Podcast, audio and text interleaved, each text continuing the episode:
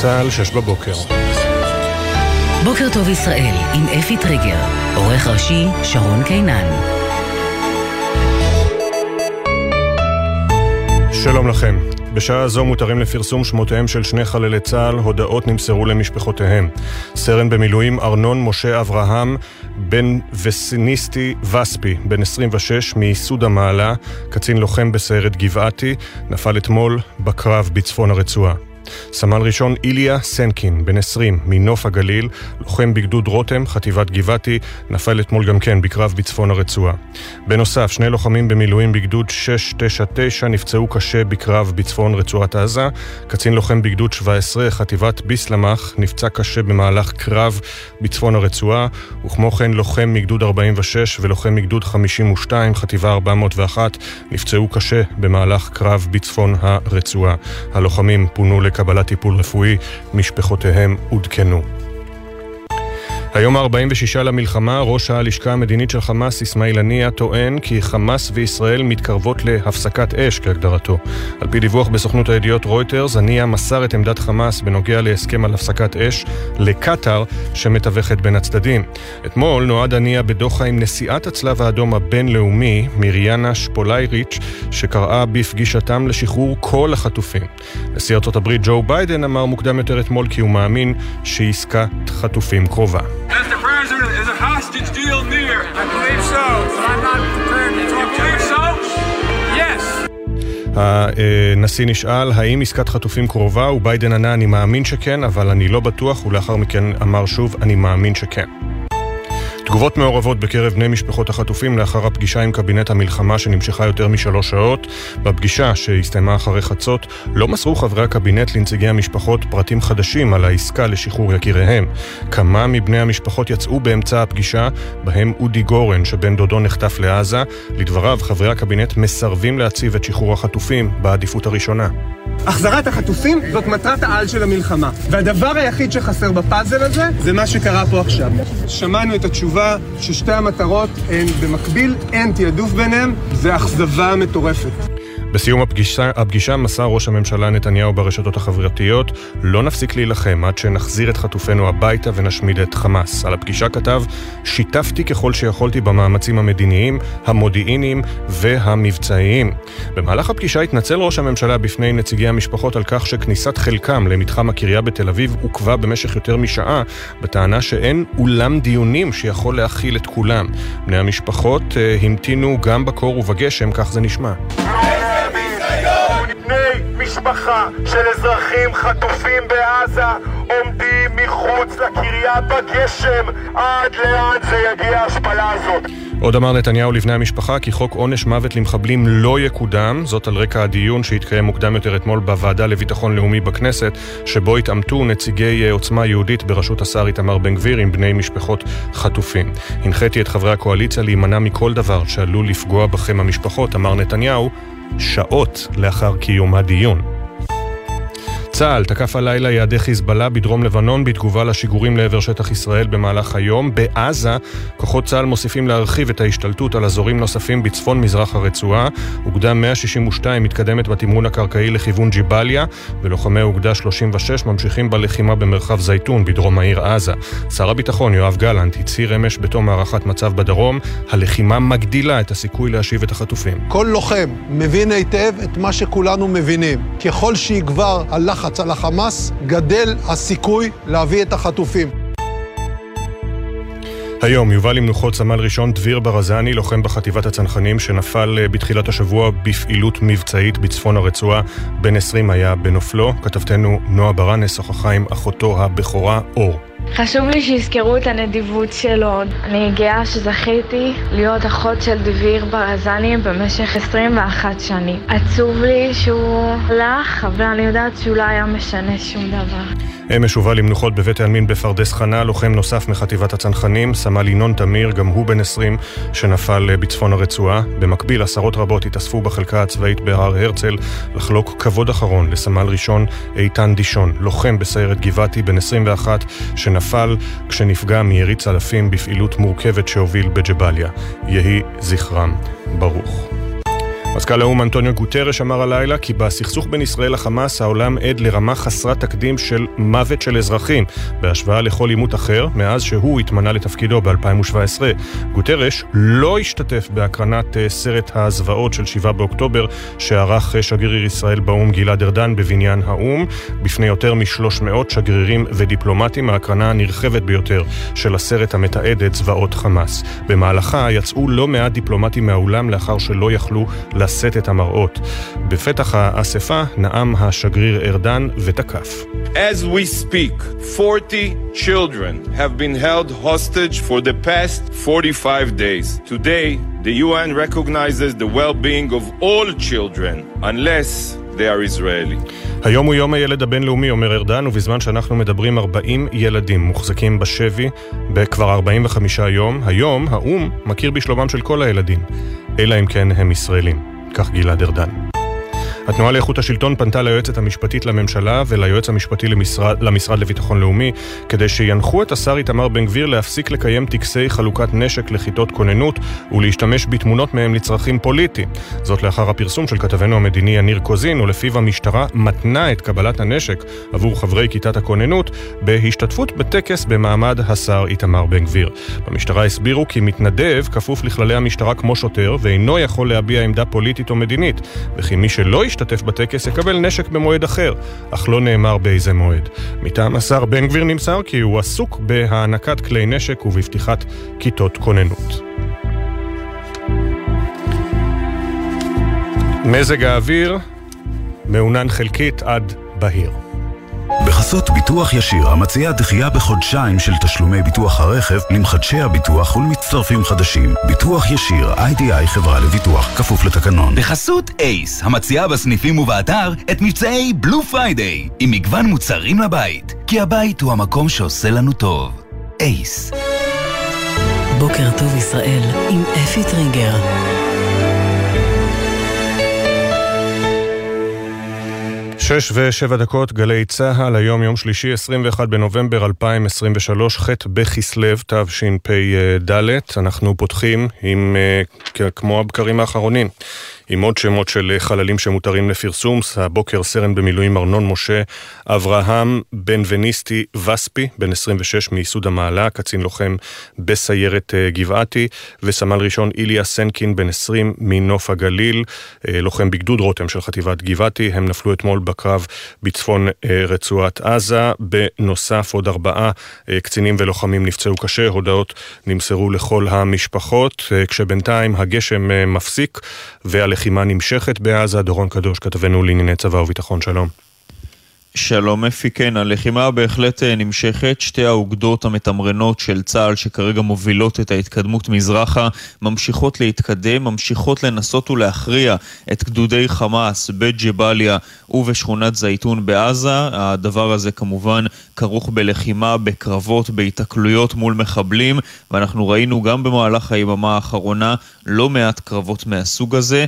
הבוקר מותרים לפרסום שמותיהם של שני לוחמים, קצין במילואים וחייל סדיר מחטיבת גבעתי, כלומר מאוגדי ה-162 שנלחמים כרגע באזור ג'באליה, ששמותיהם הותרו לפרסום. סרן במילואים ארנון משה אברהם בן וניסטי וספי, בן 26 מייסוד המעלה, קצין לוחם בסיירת גבעתי, וסמל ראשון איליה סנקין, בן 20, מנוף הגליל, לוחם בגדוד רותם של חטיבת גבעתי.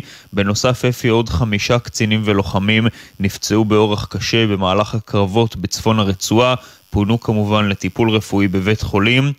ומשפחותיהם עודכנו. נגיד שבנוגע להתקדמות אה, שתי האוגדות המתמרנות, אז כרגע אה, מעריכים בצה"ל שיש עוד מספר ימים לפי הערכות כדי להשלים את משימת ההשתלטות באופן סופי על אזור צפון הרצועה. כמובן אנחנו נצטרך לראות איך הדבר הזה משפיע על המשך התמרון, אם נראה שיוצאת לפועל עסקת החזרת חטופים שבמסגרתה אה, כמובן יש הפסקת אש והלוחמים נדרשים לעצור. בכל אופן, בשלב הזה, השיחות שלנו עם המפקדים, הם מעוניינים להמשיך, להתקדם קדימה, ואומרים אנחנו זקוקים לעוד כמה ימים בשביל להשלים את המשימה.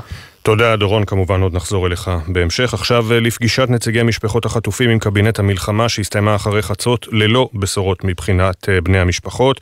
הם יצאו ממנה בתחושות מעורבות, חלקם גם המתינו שעה וחצי לפני כן בקור ובגשם מחוץ לקריה בתל אביב עד שהורשו להיכנס. גל ג'רסי כתבנו מלווה את המשפחות, שלום גל. שלום אפי, במשך יותר משלוש שעות ישבו בחדר אחד יותר ממאה בני משפחות החטופים וחברי קבינט המלחמה. הפגישה, שנגמרה קצת אחרי חצות, השאירה את בני המשפחות בתחושות מעורבות.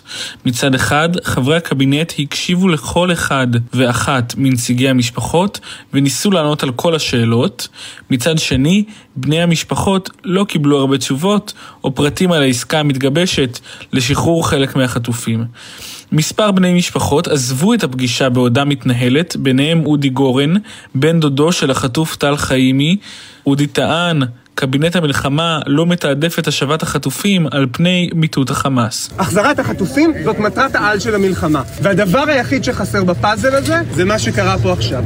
שמענו את התשובה ששתי המטרות הן במקביל, אין תעדוף ביניהם, זה אכזבה מטורפת. ראש הממשלה בנימין נתניהו כתב ברשתות החברתיות בסוף הפגישה, שיתפתי את המשפחות ככל שיכלתי במאמצים המדיניים, המודיעיניים והמבצעיים שאנו מובילים. לא נפסיק עד ש... שנחזיר את החטופים הביתה.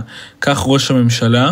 אירוע מביך נרשם עוד בטרם תחילת הפגישה, כאשר חלק ממשפחות החטופים לא הורשו להיכנס לקריה בטענה שאין מקום ליותר ממאה נציגים באולם, אלא רק לתשעים, רק לאחר שעה וחצי של המתנה והפגנה ספונטנית במקום, הורשו כולם להיכנס.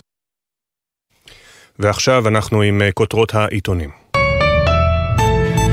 שש ושתים עשרה דקות לפני שנלך לעיתונים, רק נעדכן שגם אסמאעיל הנייה אומר לסוכנות רויטרס בלילה שאנחנו קרובים לעסקה, אה, וגם רשת אל-ג'זירה מדווחת מפי גורם רשמי בחמאס ששחרור חטופים ישראלים מתבצע בתמורה לשחרור אה, אסירים פלסטינים, וההודעה הרשמית תגיע מקטאר. קטאר תודיע על פרטי הסיכום, על הפסקת אש, אנחנו כמובן מתייחסים אה, בספקנות לכל דבר שמגיע מנציגי הארגון הרצחני הזה. כותרות העיתונים בידיעות אחרונות, שתי מילים, נשארו בחוץ. החוץ, אה, וכך נכתב בכותרת המשנה, המדינה שהפקירה את תושבי הדרום לידי מחבלי חמאס, זימנה את כל משפחות החטופים לפגישה עם ראש הממשלה והקבינט, אבל ברגע האמת אושרה רק כניסתן של 90 משפחות, השאר נותרו עומדים בכניסה לקריה במשך שעה שלמה בגשם, עד שהוכנסו פנימה. חלק מהנציגים יצאו באמצע, מאוכזבים, לא רואים אותנו. מוקדם יותר אתמול הטיח חבר הכנסת אלמוג כהן במשפחות, אין לכן מנדט על הכאב.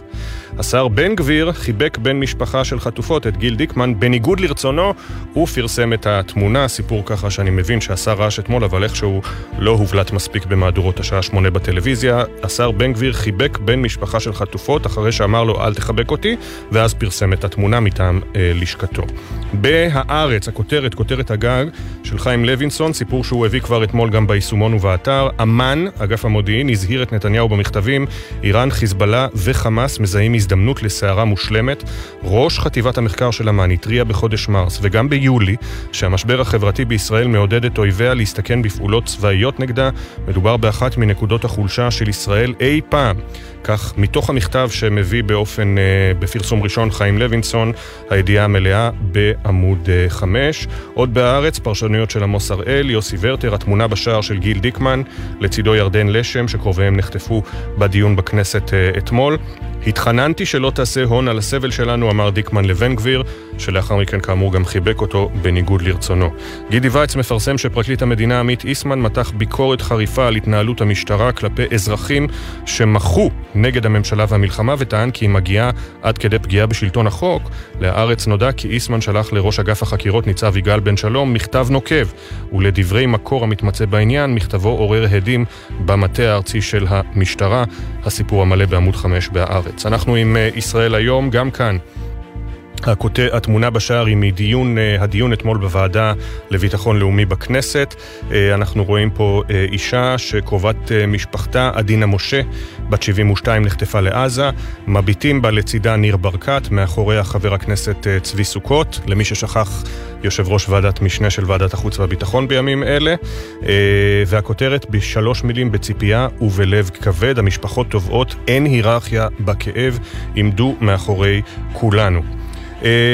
סיפור מעניין בעמוד 18 בישראל היום, לראשונה מאז 7 באוקטובר, חדר האוכל של קיבוץ בארי נפתח. אמנם המנות לא השתנו, אבל התחושה כן. איליה יגורוב מביא את הסיפור, וחברי קיבוץ בארי חזרו אתמול לראשונה לחדר האוכל של הקיבוץ. במעריב, התקווה, כותרת הגג, בירושלים הביעו אמש אופטימיות זהירה לגבי אפשרות להסכם. ומתחת הכותרת הראשית, הבושה. כלומר, התקווה, הבושה. חלק מבני משפחות החטופים אה, נדהמו לגלות שלא הורשו להיכנס לפגישה בקבינט, המשפחות הפגינו. בכנסת עימות בין בני המשפחות לחברי עוצמה יהודית, שסרבו לדחות דיון על אה, עונש מוות למחבלים.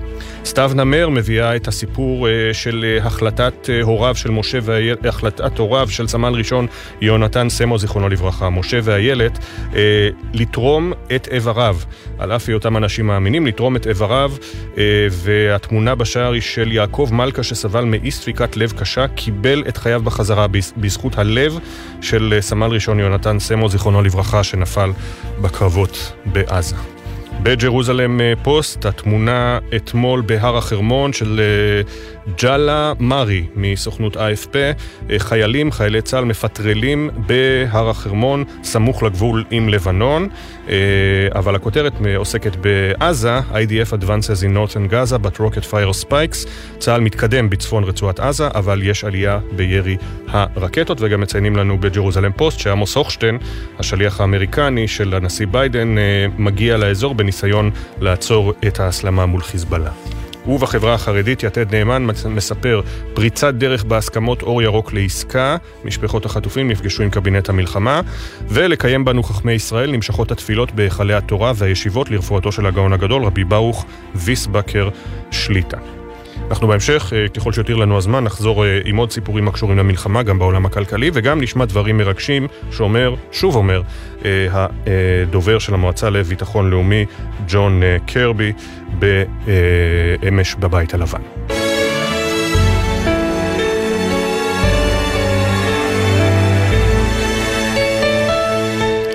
בארץ, בעולם ועכשיו גם בחלל, הנצחת שמות קורבנות טבח השבעה באוקטובר וחללי מלחמת חרבות ברזל תגיע גם אל כוכב הלכת צדק. שמות הנופלים ייצרבו על שבב שישוגר בשנת 2025 עם המשימה של נאס"א לחקור את הים הקפוא על אחד הירחים של צדק, על אחד הירחים של צדק. איתנו מידד פריאנטה, יזם ומהנדס חלל ומנחה תוכנית האינטרנט Space Cafe ישראל. שלום מידד, בוקר טוב. שלום אפי, בוקר טוב. ספר לנו על היוזמה. קצת רקע, המשימה שנקראת אירופה קליפר של נאס"א היא משימה שנולדה אחרי שעל הירח הגדול של צדק בשם אירופה גילו כיפת קרח מסיבית, קרח הכוונה מים קפואים והמדענים מעריכים שייתכן שמתחת לכיפת הקרח, ממש כמו אצלנו כשקופא אגם, יש מים נוזלים. מים נוזלים, המשמעות שלהם זה שיכול להיות שיש שם סימני חיים או אפילו חיים ממש עכשיו. והמשימה הזאת שתשוגר באוקטובר 2024, עוד פחות משנה, מתכוונת לקחת איתה שמות של אנשים על שבב מחשב. כמו שאמרת, זה משהו שנאס"א עושה אחת לפרק זמן במשימות מיוחדות, ולצורך העניין היא פתחה אתר מיוחד, שבו אפשר, כל אחד ואחד יכול להעלות את שמו, ואחרי שנאס"א בודקת כמה פרטים, היא מאשרת את ההעלאה של השמות לצריבה. האתר יהיה פתוח עד ל-31 לדצמבר 2023, כלומר סוף השנה הנוכחית. כשראיתי את האתר, פניתי לחברים שלי מספייס 5.0, שזה ענף החלל באיגוד ההייטק הישראלי, ושאלתי אותם מה דעתם, שנעשה מחווה ונעלה את שמות כל הקורבנות וכל חללי מלחמת חרבות ברזל בעברית, כמו שהם מופיעים באתר הרשמי, למחשב של נאס"א, בתור אקט סימבולי של הנצחה שיאפשר לנו קצת תקווה בלב, שהשמות האלה ילכו באופן כמה אה, מתאים לכוכב הלכת אה, צדק, ואנחנו נוכל להרים את עינינו השמיים ולראות אותם. וכמות השמות היא, היא פשוט אה, אדירה. כן. אז אה, פניתי אה, לחבר, אה, אבישי צברי, איש תוכנה, וביחד בנינו כלי שהתחבר למקורות המידע הרשמיים של המדינה, ובאופן אוטומטי אה, לוקח את השמות בעברית והעלה אותם לאתר אה, של נאס"א. אגב, צריך אה, אישור של נאס"א? להגיד אני ש- מניח שהם לא נותנים לכל אחד אה, להוסיף כן. שמות. זה, זה נכון אפי, זה שאלה נכונה. אה, כולי תקווה שנאס"א תאשר, שתבין שלא מדובר פה באקט אה, פוליטי או אפילו לא בהבעת עמדה, אלא באקט אה, סמלי של הנצחה שהמטרה שלו לצאת לנו תקווה. שנדע שהשמות של היקירים שלנו, האהובות והאהובים, הסבות והסבים, האימהות והאבות, פשוט עושים את הדרך בין הכוכבים, שתיים וחצי מיליארד קילומטרים לכוכב הלכת אה, צדק, בתור משהו שייתן לנו תקווה. אין, אין פה אה, שום אה, דבר מעבר לזה, אני, אני מבין את זה, אבל עדיין זה נותן לנו איזושהי תחושה ש, שה, שהצדק ייעשה, ואני ממש מקווה שנאס"א תאשר. אנחנו נדע בסוף השנה אם, אה, אם המיזם הזה הצליח והם אה, יצאו לדרך, ואני חייב אה, לציין שבנינו גם מנגנון, אה, כיוון שידענו אה, שהתווספו לצערי שמות, אז בנינו גם מנגנון שמאפשר לנו אחת לכמה זמן לעדכן באופן אוטומטי ולהעלות שמות חדשים אם יתווספו. כן, אלה ימים כל כך אה, קשים וכל מה שעובר עלינו הוא כל כך קשה. אנחנו הקטנים עוד, כן, יש כמובן את בני משפחות החטופים והנופלים, אז אני אחזור על המשפט שאמרת עכשיו. המנגנון שבנית עם אה, חברך אבישי צברי, לקח אוטומטית את כל שמות הנופלים, הנרצחים ב-7 באוקטובר והנופלים במלחמות, ומעדכן אוטומטית מדי יום את השמות אה, של לוחמינו האמיצים שנוספים ל- לרשימת השכול. נכון. ואני חושב שזה סמלי מאוד שדווקא משימה שהמטרה שלה היא לחפש חיים, תהיה משימה שבה גם יונצחו חיים. אנחנו עם חפץ חיים, זה הדבר שחשוב לנו. אנחנו עושים הכל כדי לשמור על חיים, ואין דבר יותר סמלי מזה שהשמות של האנשים שאנחנו אוהבים יונצחו בכוכבים. אין, אין דרך אחרת להגיד את זה. אכן. אה, מידד פריינטז, יזם ומהנדס אה, חלל. אה, תודה רבה על היוזמה ותודה רבה שדיברת איתנו. תודה אפי ושיהיה לנו יום שקט. אמן. 6.23, שלושה חללי צה"ל שנפלו בימים האחרונים ושמם פורסם ביום ראשון הובאו אתמול למנוחות. הגשם שירד לסירוגין לא מנע מקהל המלווים בקריית שאול, מזכרת בתיה ומודיעין להגיע ולחלוק לרב סרן במילואים חן יהלום, סגן במילואים אדיר פורטוגל וסמל ראשון גל מישאלוף, כבוד אחרון. הכתבה של כרמל אייל, טלאור מאירסון ואילי זילברברג.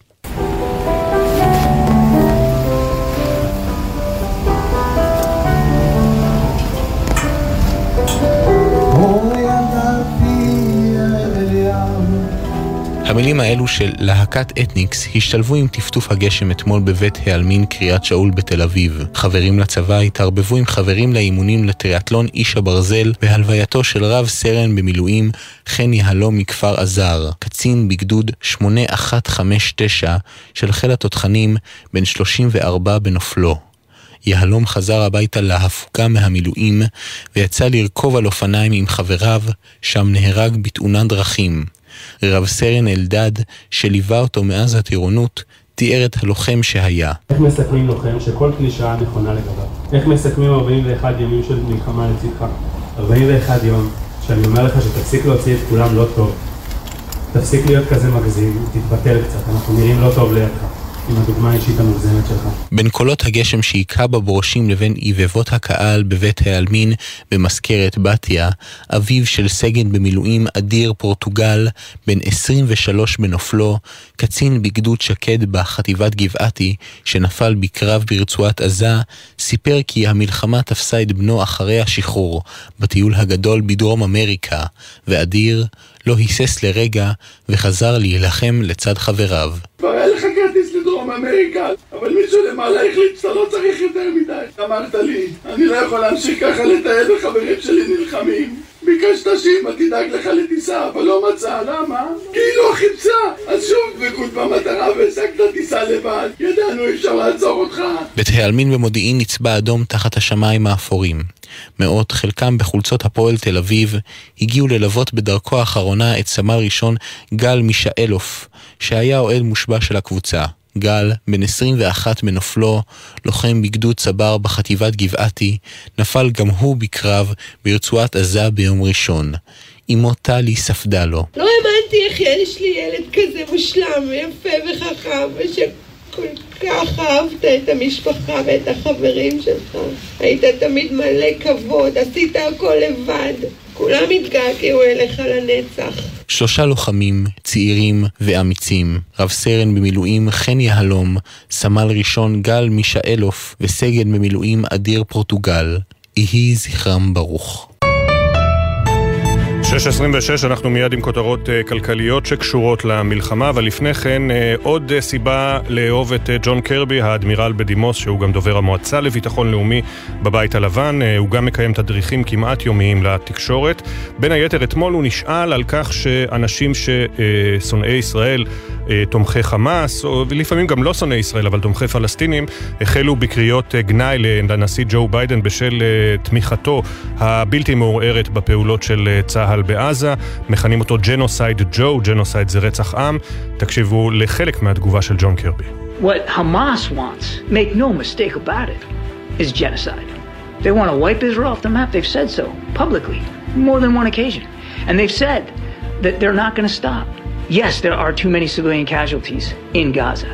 Yes, fam- too many families are grieving, and yes, we continue to urge the Israelis to be as careful and cautious as possible. That's not going to stop. But Israel is not trying to wipe the Palestinian people off the map. Israel's not trying to wipe Gaza off the map. Israel's trying to defend itself against a genocidal terrorist threat.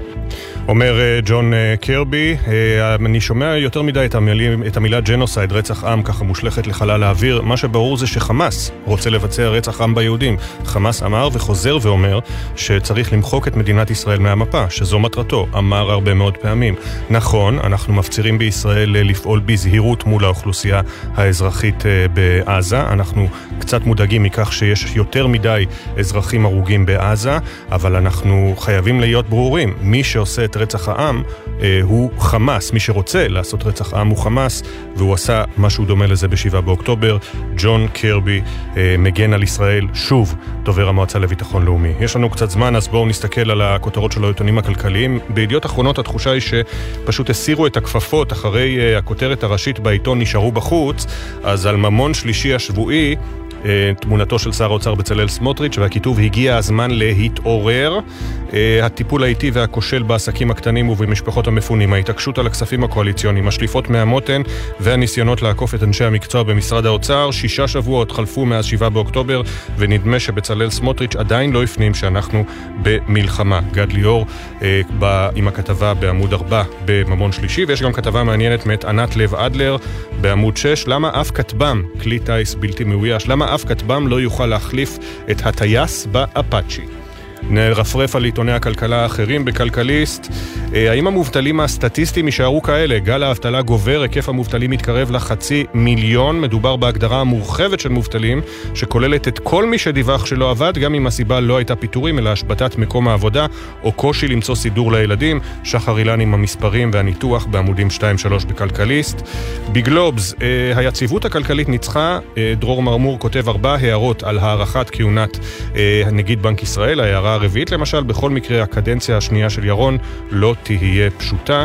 בדה מרקר, אבי בראלי וסמי פרץ עם הכתבה שמקבלת את הקידום בשער ומופיעה במלואה בעמודים 2-3. נתניהו נתן לצה"ל צ'ק פתוח אבל לא דואג לכיסוי. דיון משותף לאוצר ולמטכ"ל בקבינט המלחמה לא פיזר את אי הוודאות לגבי עלויות המלחמה. ראש הממשלה ביקש להאיץ את המימון מארצות הברית, אבל את המאבק בשר האוצר בנושא הכספים הקואליציוניים הוא מעדיף להשאיר לאחרים. אה, בכל חלקי העיתון, בימים כתיקונם, אה, לא, מופ... לא אמורים להופיע דברים על נופלים, על אה, מעשי זוועה, אבל מה לעשות, אלה לא ימים כתיקונם. אני אציין בפניכם רק שבמוסף גלריה, בכתבת השער, הזמרת שי המבר, על השיר פעם את לילה שכתבה על תקיפה מינית שעברה, שהפך לאחד מהמנוני המלחמה, שיר הנאות מראיינת אותה, זה בגלריה של הארץ.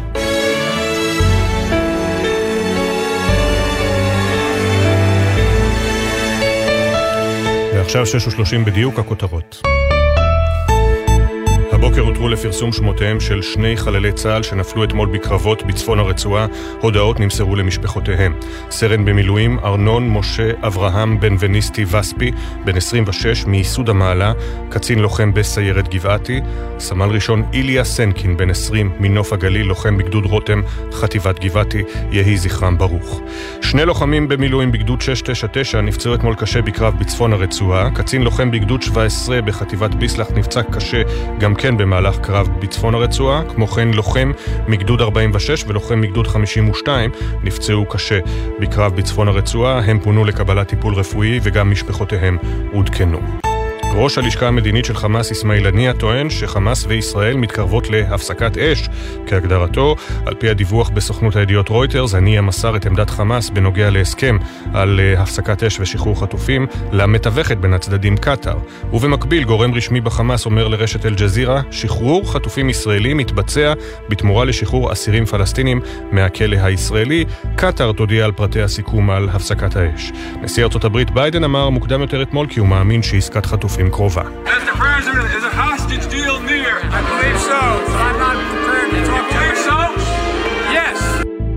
הנשיא ביידן נשאל האם, תהיה, האם עסקת חטופים קרובה, והוא ענה אני מאמין שכן, כן, אני עדיין לא בטוח. תגובות מעורבות בקרב בני משפחות החטופים בסיום הפגישה עם קבינט המלחמה שארכה יותר משלוש שעות. בפגישה שהסתיימה אחרי חצות לא מסרו חברי הקבינט לנציגי המשפחות פרטים חדשים על העסקה לשחרור יקיריהם. כמה מבני המשפחות יצאו באמצע הפגישה. דיצה אור, שבנה אבינתן בן השלושים חטוף בעזה, אמרה בסיום הפגישה, עסקה חייבת לכלול את כולם. הדרך היחידה שלנו לנהל את המשבר זה להמשיך ללחוץ על החמאס עד שהוא יחזיר לנו את כל החטופים בבת אחת. אין עדכוני תנועה לנהגים מאולפן גלגלצ בשעה זו, ומזג האוויר, ייתכן טפטוף עד גשם קל בצפון הארץ ובמרכזה בשעות הבוקר, ותחול עלייה קלה בטמפרטורות שתהיינה רגילות לעונה. אנחנו נעסוק אה, בהרחבה היום כמובן בידיעות על כך שמתקרבת אה, עסקה. אנחנו אמנם לא יותר חכמים מאתמול אה, בבוקר, אבל אנחנו יודעים שקבינט המלחמה נועד אתמול עם נציגי משפחות החטופים. חלקם יצאו באמצע, כיוון שלא זכו לתשובות מספקות, ואנחנו מדברים עם אחד מהם, אודי גורן, שבן דודו טל חיימי נחטף לעזה. שלום אודי. בוקר טוב. בוקר טוב. קודם כל, ספר לנו מה שמעת בפגישה. תראה, אני אשמח להתחיל ולומר שאני יצאתי באמצע לא בגלל שלא שמעתי תשובות מספקות, אני מראש נכנסתי בלי ציפייה לקבל מידע חדש. ברור לי לפחות, אני אדבר בשמי, ברור לי ש... יש, כמעט הכל הוא מידע מסווג שלא יכול לעבור אלינו. אני רק רציתי להתרשם ממה קורה, מאיך מהם המסרים שמשדר עלינו אה, קבינט המלחמה המלא, בעוד שלפני אה, כמה ימים נפגשנו רק עם גנץ ואייזנקוט ושמענו מהם במילותיהם שהם מבחינתם החזרת החטופים זה ראשון במעלה אה, בסדר העדיפויות של המלחמה. אתמול שמענו שהחזרת החטופים ומיטוט חמאס הם שווי ערך וזה מאוד אכזב אותי. אה, ו, ו, אבל אני נכנסתי לפגישה כדי לשמוע את זה, לדעת בדיוק מה חושבים כל חברי הקבינט ביחד. ואתה שומע מהם שהחזרת החטופים היא לא מטרה עליונה. היא מטרה שוות ערך למיטוט חמאס. העניין הוא שאחד מהם, מכינים אותנו, שייקח חודשים רבים, והשני הוא פשוט מאוד מאוד רגיש בזמן, כי היו, כן היו בפגישה המון אנשים שהיה חשוב להם להשמיע את הסיפורים של יקיריהם עצמם, שיש אנשים שנכנסו פצועים, נכנסו פצועים קשה, אה, אנשים שתלויים בתרופות, מבוגרים ו- וכן הלאה, אנשים שהזמן פועל מאוד מאוד לרעתם. אה, אז מבחינתי ההצהרה הזאת אה, היא לא מספקת, אני לא חושב שאלה צריכים להיות סדרי העדיפויות. אני בכלל, אני לא חושב שיש ברגע זה אדם אחד במדינת ישראל שהיה רוצה להתעורר בעוד חצי שנה במדינה שבה מוטטנו את חמאס ולא החזרנו את החטופים. לעומת האופציה להתעורר בעוד חצי שנה במדינה שהחזרנו את החטופים ועדיין מתנהלת מלחמה מול חמאס. אני יודע שזה מאוד לא הוגן לשאול אותך ואת בני המשפחות, אבל יש עמדה שאני, לפחות לפי הדיווחים הרשמיים, ששר הביטחון והרמטכ"ל כנראה אה, גם תומכים בה, שהיא אה, שלפיה המשך הפעילות הקרקעית, המשך הלחץ הצבאי על חמאס, יביאו אולי לעסקה טובה יותר, או אה, יגרמו ליחיא סינואר, יימח שמו, לקבל החלטה לשחרר יותר אנשים, אולי כדי להציל את אורו? תראה, לצערי, אני לא יושב איתם בחדרים הפנימיים. כרגע התמונה שאנחנו מקבלים, ואני חושב שגם מה שאומר ה-common sense, זה שההחזרה תהיה חייבת להתבצע בחלקים, כי שוב, ההיגיון אומר שלחמאס עצמו אין גישה לכל החטופים ברגע זה, ואני פשוט מנסה להיות ריאלי, אפילו ש... זה אומר שיכול להיות שבן דוד שלי לא יהיה בעסקה הקרובה. אני מדבר רק בשמי, אני לא רוצה, אתה יודע, זה נושא שהוא הוא, הוא, הוא בלתי אפשרי אה, אה, לקבל החלטה כזאת מבחינת, אה, אה, לא משנה איזה החלטה תתקבל, זה יהיה רע למישהו. אני אישית מנסה להיות ריאלי ולהבין מבחינתי שהעסקה הראשונה פשוט תוביל לעסקה הבאה. איך היה היחס עליכם בתוך החדר? כי אנחנו שמענו על העיכוב הנורא בכניסה, ששעה וחצי המתינו בני משפחות אה, אה, לכניסה, היה תירוץ שלא מצאו בקריה אולם גדול מספיק לכולם. אה, איך היה בתוך החדר מבחינת היחס עליכם אל בני המשפחות? בתוך החדר היחס היה מאוד מאוד חיובי, חברי הקבינט אה, נתנו לכולם, עד כל עוד אני הייתי, לשאול את השאלות, להשמיע את הטיעונים, התייחסו בכובד ראש לכל מה שהם יכלו, כמובן התשובה, אנחנו לא יכולים להתייחס לזה, חזרה על עצמה, אבל שוב, בעיניי זה אה, כן היה אפשר לצפות, וגם, אני אגיד, גם נאמרו דברים חיוביים, זאת אומרת, כן אמרו שהחזרת החטופים זה, זה חשוב להם, אתה יודע, כן חשוב להם בצורה בלתי משתמעת לשתי פנים, אה, למרות שלא לא אמרו את זה בעוצמה ש... אה, שאני קיוויתי לשמוע, אה, ועלו עוד, עוד טענות, לדוגמה, אנשים שמוגדרים נהדרים, ובהחלט אמרו שהתייחסו לזה שההגדרה עצמה מקשה על המשפחות. דרעי דיבר, אמר שגם יכול להבטיח לנו ש... יש בממשלה עצמה הגדולה יותר אה, נטייה אה, להבין שהחטופים זה בראש סדר העדיפויות אה, ואחד הדברים שאנחנו מאוד מאוד ביקשנו, אה, שוב, החבר'ה ששייכים גם למטה המשפחות זה שבימים האחרונים אנחנו מרגישים שיש תחילה של רוח שמנסה לעשות איכשהו ומשום מה פוליטיזציה של המאמץ שלנו, בעוד שזה נוגד בתכלית את המאמצים שאנחנו עושים להשאיר את כל הפוליטיקה בצד. אנחנו mm-hmm. כולנו מאוד מאוחדים בכך שהממשלה שיש כרגע זו הממשלה שלנו. אנחנו עובדים איתם, אנחנו מגבים אותם במאה אחוז, ואם יש לנו איזושהי ביקורת, אז הביקורת מופנית למי שכרגע מכהן בממשלה. ו- ולכן הוא מקבל את הביקורת. וראש הממשלה התייחס לזה ואמר שהוא ייתן הנחיה להפסיק לדבר לחלוטין על הפוליטיזציה של המאבק להחזרת החטופים. אז היו, בהחלט היו דברים גם חיוביים שיצאו מהפגישה הזאת. אני בתור עצמי רציתי לשמוע דבר אחד מאוד מסוים אחרת. וזה הדבר של uh, המטרה העליונה שלנו, הכל ולפני הכל, זה להחזיר את החטופים הביתה. נכון, אני רוצה לדעת שכשהם נכנסים בבוקר לחדר ומתחילים לעשות תוכניות מבצע לאותו יום, אז מה שעומד לנגד עיניהם זה איך לשרת את המטרה שבה כל החטופים חוזרים קודם כל הביתה, לפני פיצוץ עוד מנהרה, לפני אה, מיטוט הכוחות של חמאס, לפני, לפני, לפני. כל המשאבים והזמן והכוחות בעיניי צריכים להיות מופנים להחזרת החטופים. ואחר כך נמשיך לעשות מה שצריך. זה לא נוגד אחד, אחד את השני, אנחנו גם, אף אחד לא עומד שם ואומר, תעשו הפסקת אש. אף אחד לא אומר, תפסיקו להפציץ. לא, אנחנו לא אומרים מה לעשות בשום צורה. Mm-hmm. אנחנו רק רוצים לוודא שאומה שחפצת חיים ומקדשת את החיים, זה אכן מה שעומד לנגד עיניהם, זה הערך העליון שעומד לנגד עיניהם, שהם נכנסים בבוקר לחדר ומתחילים לעשות תוכניות מבצע. אודי, אה, אני מניח שגם התעדכנת עם בני המשפחות האחרים שנותרו עד לסיום הפגישה, אה, ואולי גם בחלק שבו אתה היית, האם שמעתם במגבלות הדברים שיכלו להגיד לכם על איזושהי מסגרת זמן, על האם באמת הדיווחים על אה, עסקה שיכולה לצאת לפועל תוך כמה ימים, האם הדיווחים הללו נכונים? נאמר מה ששמעתם אה, בגדול בגדול מה שביידן אמר. נאמר שהם מקווים שיהיו חדשות טובות בזמן הקרוב בלי שום נקיטה של מספר, בלי שום התחייבות.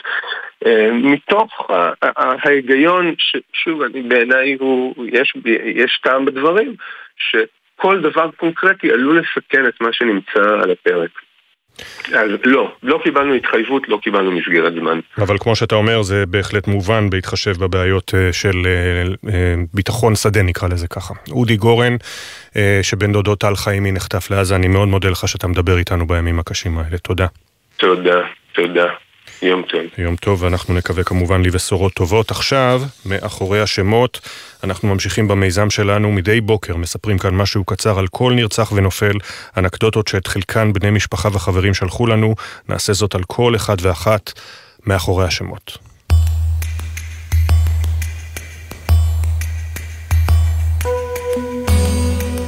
סמי קידר, בן 70, נרצח בביתו בקיבוץ בארי. סמי בנה הכל בשתי ידיו, מחנוכיות, דרך צעצועים, פרגולות ועד עיר מיניאטורית שלמה.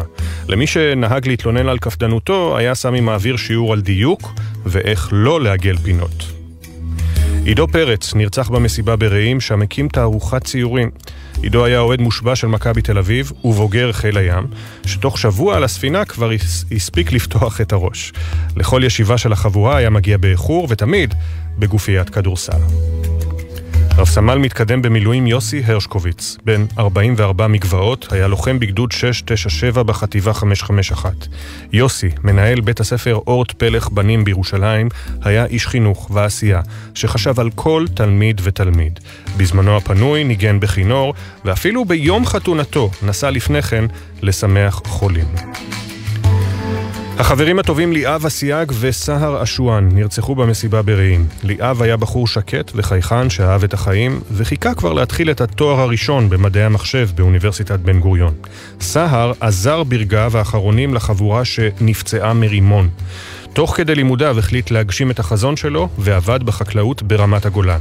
משפחתו החליטה להנציח באבן על קברו את ההודעה האחרונה ששלח להם. הכל טוב, זה תכף ייגמר, ונעוף מפה. סמל ראשון שחר כהן מבטח, בן 22 מכרמיאל, היה לוחם שריון בגדוד 9 בעוצבת תקוות הברזל. בחופשת השחרור הספיק שחר להציב לעצמו יעדים על הלוח בחדרו. לישון לפחות 6 שעות, ואז לקום לזריחה, להתנסות בכתיבה אינטואיטיבית, וגם להתחיל להרוויח עד ינואר. יובל בויום, בן 21 מכפר עזה, נרצח בביתו בשכונת דור צעיר בקיבוץ. יובל כונה המוצרט של העוטף ולא בכדי. יחד איתו נשרף בביתו כל עולמו. מחברות התווים של באך, בטהובן, רחמנינוף, יוני רכטר, מתי כספי, השירים החדשים שכתב והלחין, והפסנתר, הפסנתר שכל כך אהב. הגיסים מוטי אלקבץ ונוי מעודי נרצחו עם קרוב משפחתם מתן רוזנברג כשנמלטו ממסיבת סיידק בעוטף. מוטי עבד את האדמה מגיל צעיר, הכיר את כל זני הצומח ואהב גם לבשל את התוצרת החקלאית. נוי הפגין באישיותו שילוב בין צניעות ואצילות. מריה ואיגור לוסב נרצחו בביתם בקיבוץ בארי. הם הכירו בברית המועצות לשעבר, שם הביאו לעולם את בתם היחידה ועלו ארצה. הישר לקרוון שחיכה להם בבארי. מרינה, בת 60 במותה, הקדישה את שעות הפנאי שלה לקריאה, ואהבה במיוחד ספרי מתח בריטים, שרלוק הולמס ואגתה קריסטי, הכל ברוסית. היא התמסרה לטיפול בחתולי הרחוב של הקיבוץ. איגור, בן 59, עבד תחילה במכונת שטיפת הכלים בחדר האוכל, משם עבר לדפוס בארי, עד שהפך לממונה על הבטיחות במפעל. בשנים האחרונות פיתח סקרנות גדולה לחיטוט בארכיונים דיגיטליים רוסיים שנפתחו לציבור. רב סרן במילואים משה ידידיה לייטר, בן 39 מעין צורים, שירת כמפקד פלוגה בשלדג ונפל בקרבות ברצועת עזה. משה, שחלם להיות רופא, ניצל כל שעה ביממה. במקביל ללימודים גידל משפחה לתפארת, שירת 90 ימי מילואים בשנה ועסק בשילוב חרדים בצבא. ניב אייבס מירושלים נהרג מאש כוחותינו בכביש 4 כשהוא בדרכו להתנדב למילואים. ניב היה טיפוס מצחיק מאוד, אמו הייתה נותנת הכל כדי לשמוע אותו אומר עוד פעם אחת שהיא לא רכוזה, מלשון מרוכזת. או שואל, בעצבים של מרוקאי טיפוסי כהגדרתה, אם יש קובה חמוסטה לשבת. ציון לוי נרצח במושב דקל. הוא היה חקלאי וגם הדוד שגר הכי רחוק ועדיין הגיע ראשון לכל אירוע משפחתי. עבור אוהביו היה מגיע ציון גם עד סוף העולם, אבל לא רק כביטוי, הוא נסע עד לצפון תאילנד לבקר את אחד מעובדיו. רב סמל ראשון במילואים נתנאל נתי הרוש, בן 34 מירושלים, היה לוחם ביחידת הסיוע המנהלתי בחטיבת גבעתי ונפל במהלך פעילות מבצעית ברצועה. כשאביו חלה, סעד אותו עד לרגעיו האחרונים, ועשה הכל כדי לשמח את אימא אחרי שנשארה לבד, חצי מהבית היה מלא במתנות שהעניק לה. תומר שגב מהרצליה נרצח במסיבה ברעים, לתומר היו ידי זהב והוא ידע לתקן כל דבר. תומר חילק גם עצות קולינריות משובחות, אבל כשהיה צריך לבחור עוגת יום הולדת לעצמו, השיב בשנינות האופיינית לו, ובהתאם לתזונה המוקפדת, עוגת חלבון ועוגת שניצל. סגן במילואים עידו אדרי, בן 24 מגיבטון, היה קצין בחיל הרגלים ועובד שירות הביטחון הכללי ונהרג במסיבה ברעים. לקבוצת החברים של עידו בוואטסאפ קראו מאז ומתמיד החברים של עידו אדרי, כיוון שהיה לב החבורה. בבר שבו עבד מקדישים לזכרו את המרגריטה של עידו. מיכל מראל זרביילוב, מאופקים. נרצחה בטבח באוטובוס הגמלאים שהיו בדרכם לים המלח. מיכל הייתה מטפלת אהובה ומסורה במעונות מתנס אופקים. על התיק הקטן שנשאה תמיד, גם בשבת השחורה, היה רקום בחרוזים השם ירושלים. סמל אסיף לוגר, בן 21 מיגור, היה לוחם בגדוד 77 בעוצבת סער מגולן. אסיף, ששבר את היד לא פחות משש פעמים, חלם להפיק מוזיקה, וכשחזר הביתה, מיד אחרי אה, חיבוק למשפחה, התייצב בסטודיו. מספרים שאסיף היה חד קטר, אף פעם לא התבייש לשאול שאלות או למתוח ביקורת. יצחק איציק דהן, בן 48 מקריית מלאכי, נרצח במסיבה ברעים. בצעירותו יכול היה להיעלם לחודשים כשהיה נזרק בחורים נידחים בהודו. לא מזמן הבטיח לגיסתו שייקח אותם לטייל שם איתו. אני רק אסיים את הפרויקט הזה וניסע, אמר לה.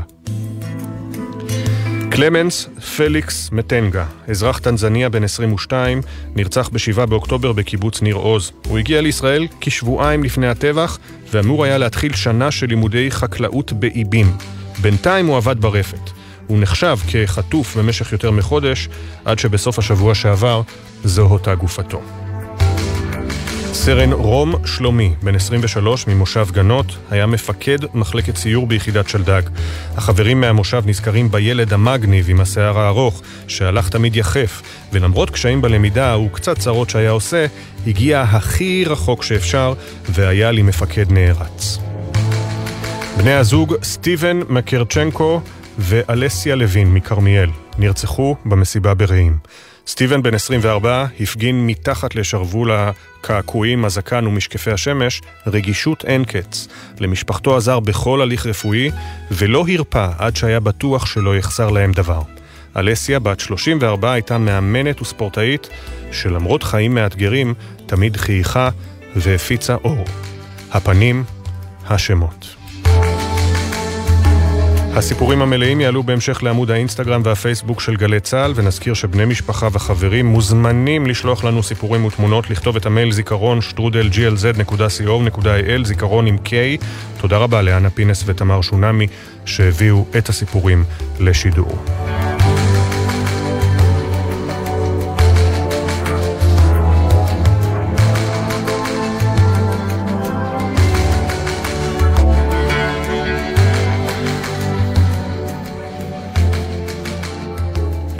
אנחנו לפינת הפרשנים שלנו, אה, שבוודאי אה, תישמע ותהדהד לכם מאוד מוכרת גם אם אה, מעשי הטבח פסחו על משפחתכם, על יקיריכם, על חבריכם, או שאינכם מכירים אף אחד שנחטף לעזה או שנפל בלחימה.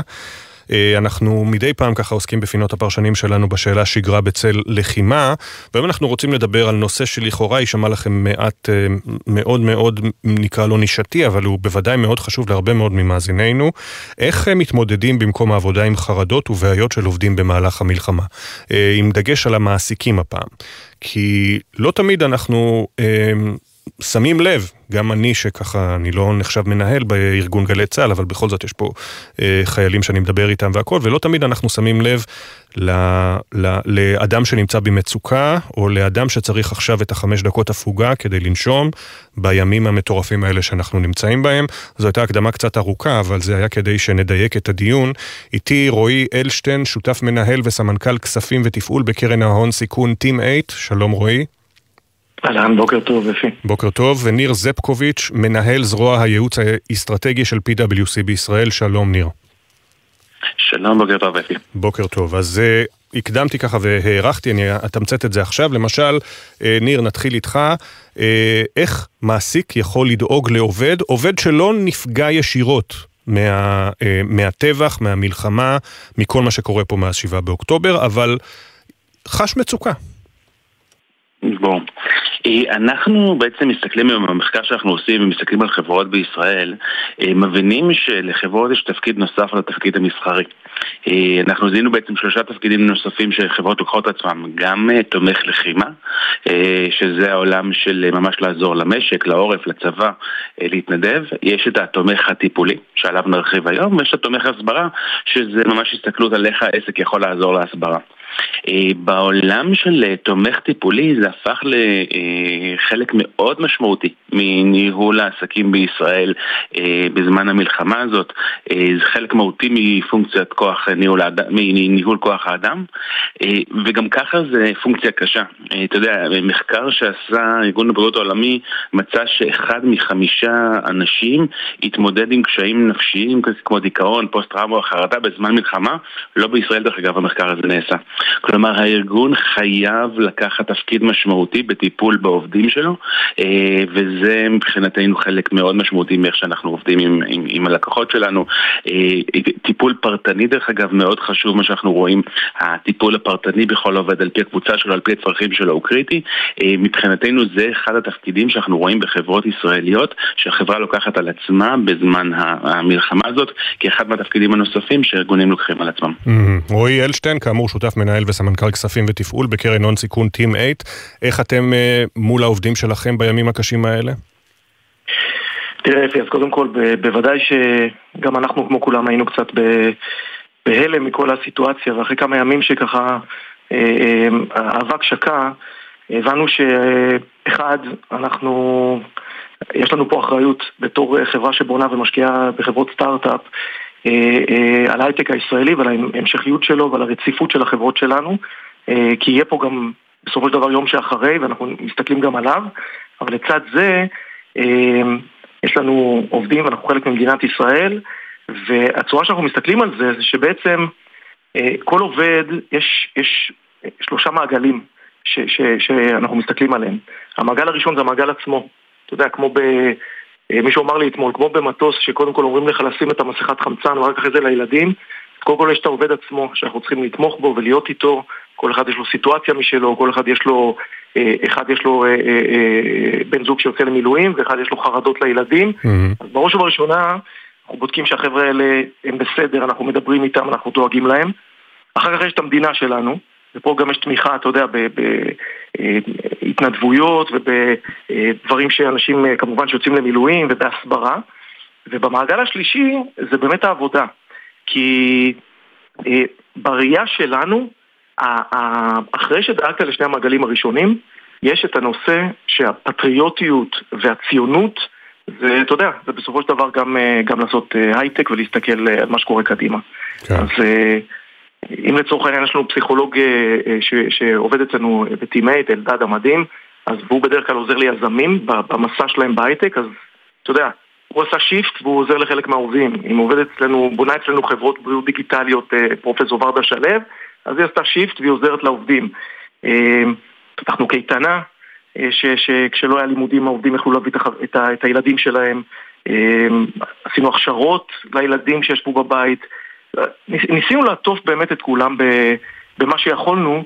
לתת מענה לשלושת המעגלים האלה. אוקיי, okay, בואו נסתכל עכשיו מלמעלה עוד יותר, רועי, כי השאלה אם יש באמת ראש לאנשים אה, להתעסק עכשיו ב... אה, אה, אם אתם בקרן ההון סיכון Team8, להתעסק עכשיו בלמצוא סטארט-אפים חדשים להשקיע בהם, או לבקש דוחות מהסטארט-אפים הקיימים על מה הם עשו ברבעון האחרון. יש, לפעמים יש תחושה כזו שאולי עובדים אפילו מרגישים תחושת אשמה, למה אנחנו צריכים עכשיו להתעסק בזה כשמה שקורה מה שקורה מחוץ, אה, אה, מחוץ לחלון.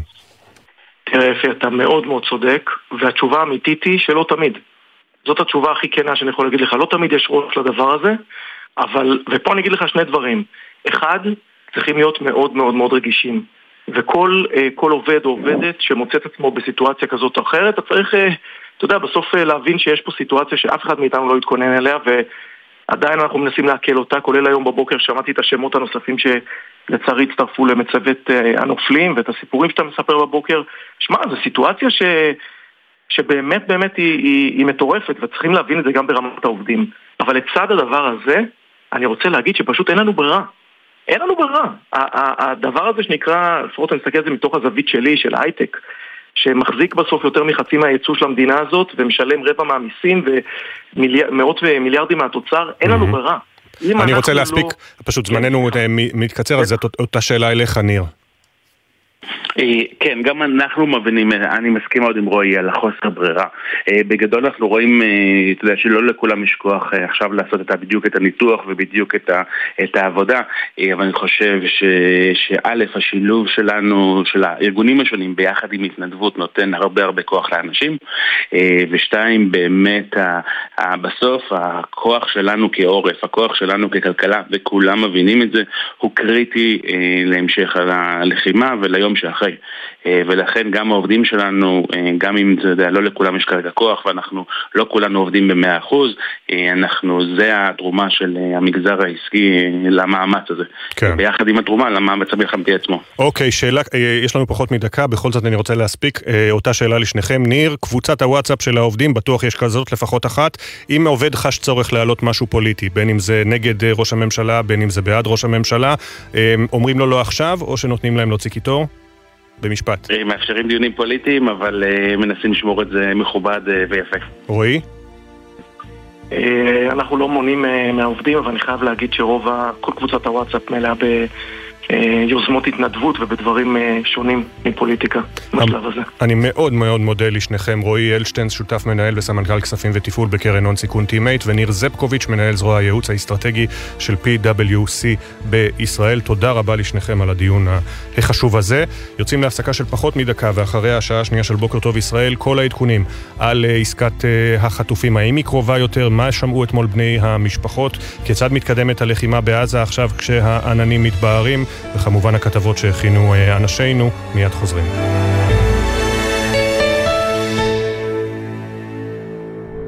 בחסות ביטוח ישיר, המציע דחייה בחודשיים של תשלומי ביטוח הרכב למחדשי הביטוח ולמצטרפים חדשים. ביטוח ישיר, איי-די-איי חברה לביטוח, כפוף לתקנון. בחסות אייס, המציעה בסניפים ובאתר את מבצעי Blue Friday, עם מגוון מוצרים לבית. כי הבית הוא המקום שעושה לנו טוב. אייס. אתם מאזינים לגלי צה"ל. רוכבי אופנוע, יש גורמים רבים לתאונות אופנוע, אבל בסופו של דבר, החיים שנתונים בסכנה הם שלנו, הרוכבים. אז מה עושים? לוקחים אחריות, עוברים לרכיבה מודעת. למידע נוסף, חפשו אסק רלב"ד. שישי בערב, נרות השבת כבר דולקים, מפה לבנה פרוסה על השולחן, הסעודה מוכנה, אבל מאות כיסאות ברחבי הארץ נשארים רכים עד לשובם של החטופים הביתה. גלי צה"ל מקדישה שעה בכל ליל שבת לסיפורים האישיים של החטופים, השירים שהם אוהבים וההקלטות בקולם, כאילו היו פה איתנו. כרגע, לפי דעתי, הוא מנגן על הרגליים. אני מאמינה בכוח שלו ובכוח של המוזיקה להחזיק אותו שם. התשמע קולי, שישי, שבע בערב, גלי צה"ל. עכשיו בגלי צה"ל, אפי טריגר, עם בוקר טוב ישראל.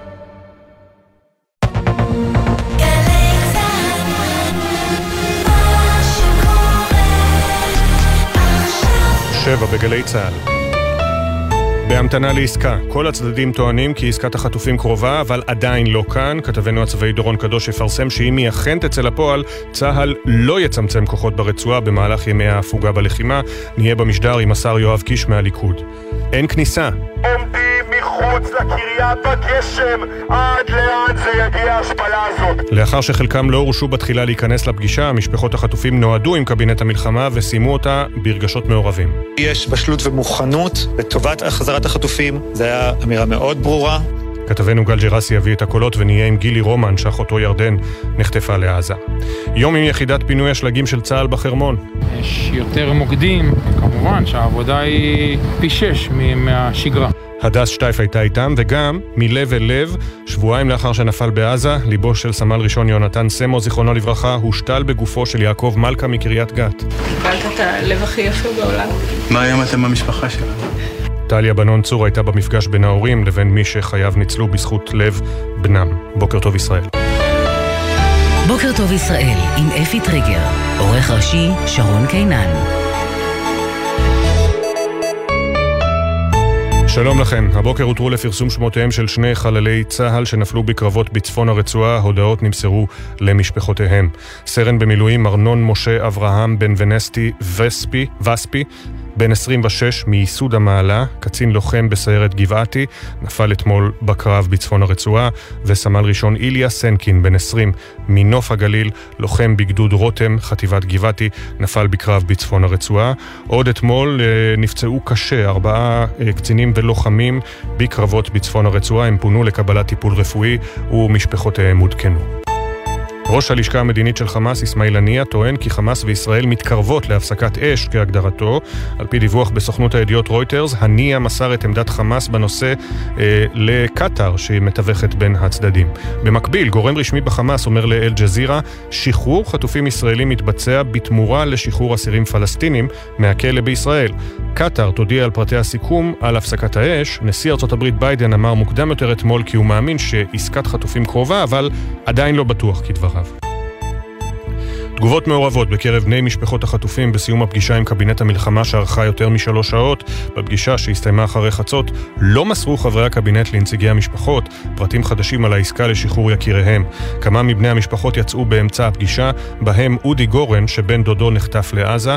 בריאיון לבוקר טוב ישראל אמר, חברי הקבינט מסרבים להציב את שחרור החטופים בעדיפות הראשונה. אתמול שמענו שהחזרת החטופים ומיטוט חמאס הם שווי ערך. זה מאוד אכזב אותי. אני לא חושב שיש אדם אחד במדינת ישראל שהיה רוצה להתעורר בעוד חצי שנה במדינה שבה מוטטנו את חמאס ולא החזרנו את החטופים. ראש הממשלה בנימין נתניהו כתב לאחר הפגישה ברשתות החברתיות לא נפסיק להילחם עד שנחזיר את חטופינו הביתה ונשמיד את חמאס.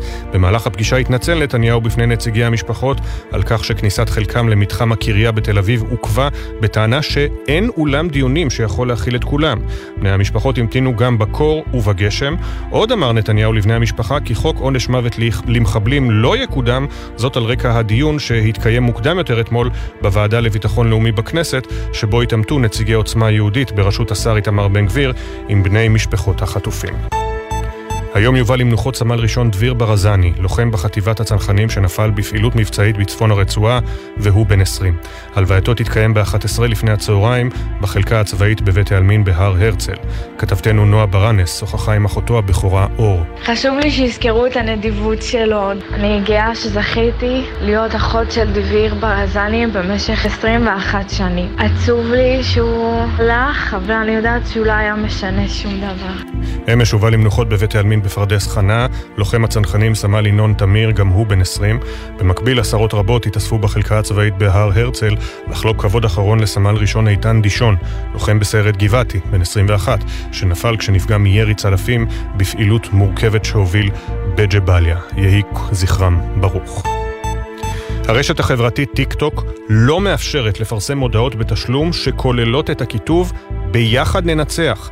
כמה רשויות ממשלתיות ביקשו באחרונה לפרסם בטיק טוק, רשת שנמצאת בשליטת סין, מודעות לאזרחים, אך המודעות נפסלו בטענה שהסיסמה ביחד ננצח היא פוליטית. בטיק טוק לא מכחישים את הטענות ואמרו לבוקר טוב ישראל כי כך נוהגים בכל העולם. הפרטים המלאים בהמשך המשדר מפי כתבנו לענייני כלכלה ישראל פישר. עכשיו העדכונים בתחזית. בחסות ביטוח ישיר, המציע דחייה בחודשיים של תשלומי ביטוח הרכב למחדשי הביטוח ולמצטרפים חדשים. ביטוח ישיר, איי-די-איי חברה לביטוח, כפוף לתקנון. אין עדכוני תנועה מגלגלצ בשעה זו, ומזג האוויר ייתכן טפטוף עד גשם קל בצפון הארץ ובמרכזה בשעות הבוקר תחול עלייה קלה בטמפרטורות והן תהיינה רגילות לעונה. בוקר טוב ישראל עם אפי טריגר.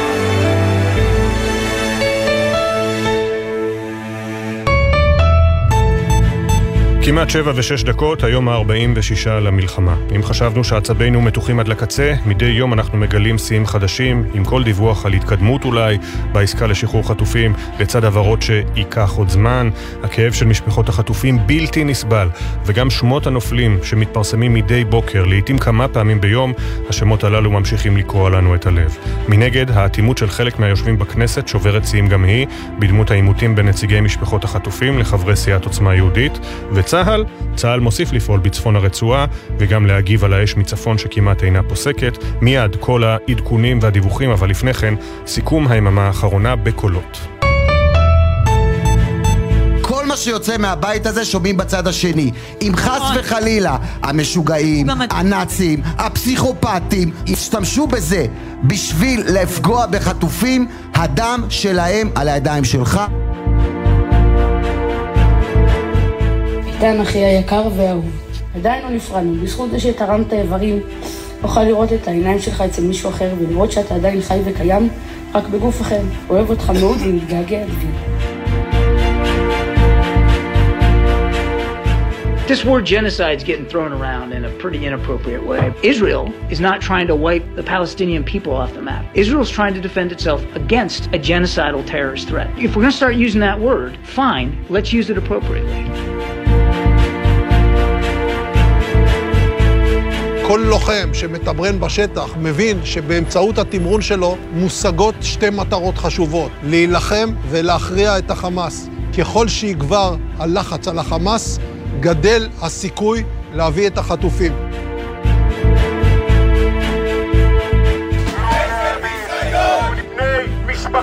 של אזרחים חטופים בעזה עומדים מחוץ לקריה בגשם עד לאן זה יגיע ההשפלה הזאת החזרת החטופים זאת מטרת העל של המלחמה. והדבר היחיד שחסר בפאזל הזה, זה מה שקרה פה עכשיו.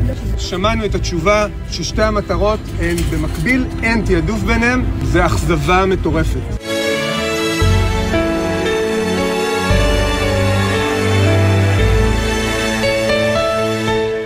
ועכשיו 708, גם את הבוקר הזה פתחנו עם שמות נוספים של חיילי צה"ל שנפלו בקרבות ברצועת עזה, הפעם בצפון הרצועה, סרן במילואים ארנון משה, אברהם בן ונסטי וספי וסמל ראשון איליה סנקין, דורון קדוש כתבנו לענייני צבא וביטחון, שלום. שלום אפי, לוחמי האוגדות המתמרנות של צה"ל ברצועה ממשיכים גם בשעות אלה להתקדם מזרחה ולהשתלט על שטחים נוספים בצפון רצועת עזה.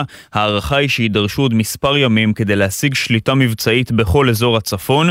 לוחמי חטיבות גבעתי וגולני שמובילים כל אחת את התמרון האוגדתי, מנהלים את הקרבות העזים בקו האש הראשון, והבוקר אפי מתפרסמים שמותיהם של שני לוחמי חטיבת גבעתי שנפלו אתמול ברצועה. סרן במילואים ארנון משה אברהם בן וניסטי וספי, בן 26 מיסוד המעלה, קצין לוחם בסיירת גבעתי של חטיבת גבעתי, וסמל ראשון איליה סנקין, בן 20 מנוף הגליל, לוחם בגדוד רותם של חטיבת גבעתי, גם הוא נפל אתמול בקרב בצפון הרצועה.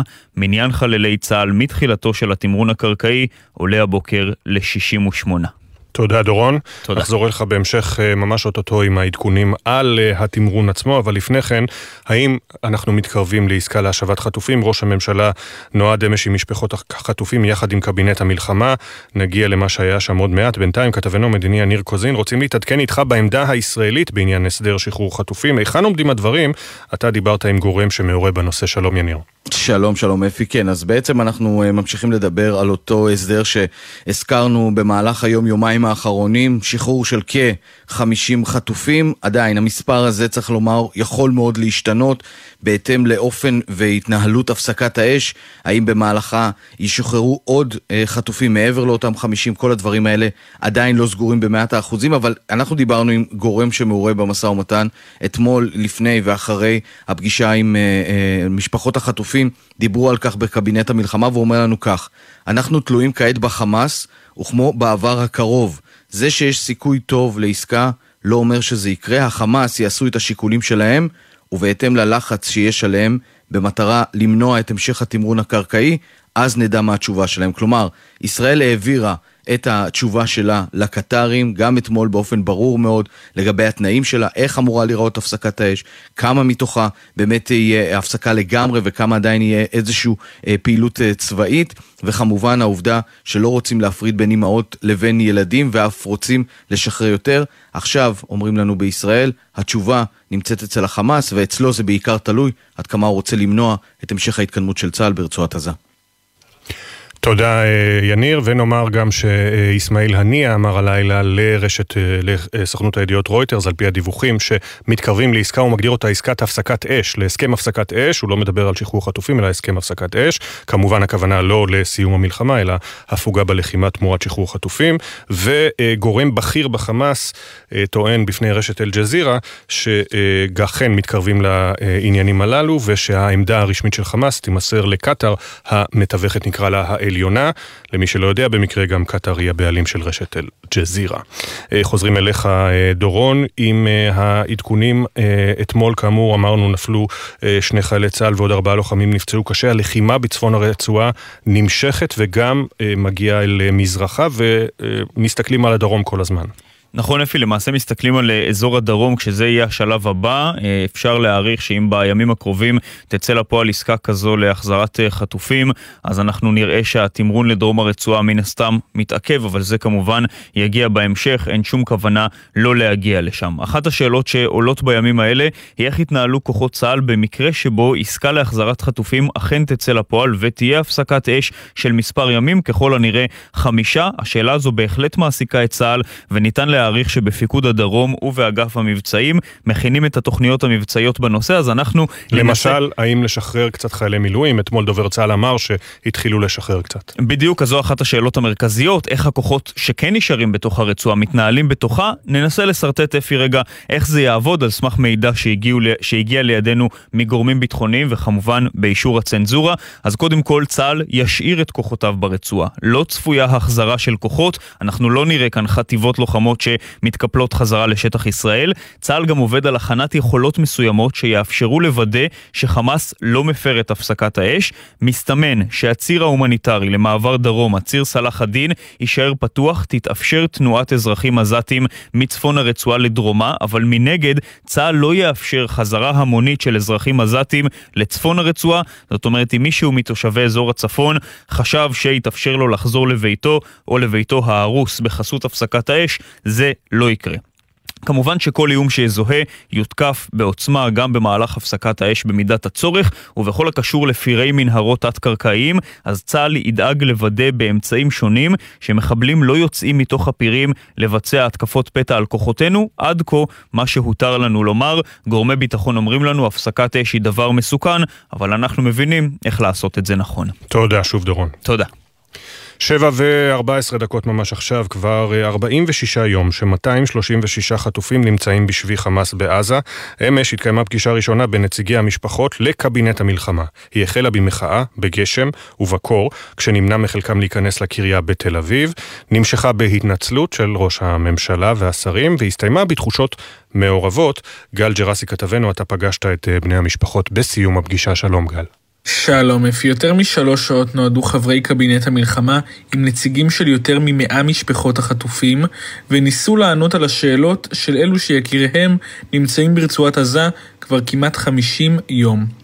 אז פרטים חדשים על העסקה המתגבשת, בני המשפחות לא קיבלו, אבל לפי כמה אנשים שנכחו בפגישה, חברי הקבינט כן נתנו את התחושה שישראל מתקדמת לעסקה, התגובות לאחר הפגישה היו מעורבות, בעוד חלק מבני המשפחות יצאו בתחושה טובה, אחרים יצאו מתוסכלים מסירוב הקבינט להצהיר כי השבת החטופים היא המטרה העליונה היחידה. בנוסף, היו גם בני משפחות שהביעו את הפחד שלהם מעסקה שלא כוללת את שחרור יקיריהם. הדרך היחידה שלנו לנהל את המשבר זה להמשיך ללחוץ על החמאס עד שהוא יחזיר לנו את כל החטופים בבת אחת. יש בשלות ומוכנות לטובת החזרת החטופים, זו הייתה אמירה מאוד ברורה אה, והיא חשובה. החזרת החטופים זאת מטרת העל של המלחמה, והדבר היחיד שחסר בפאזל הזה זה מה שקרה פה עכשיו.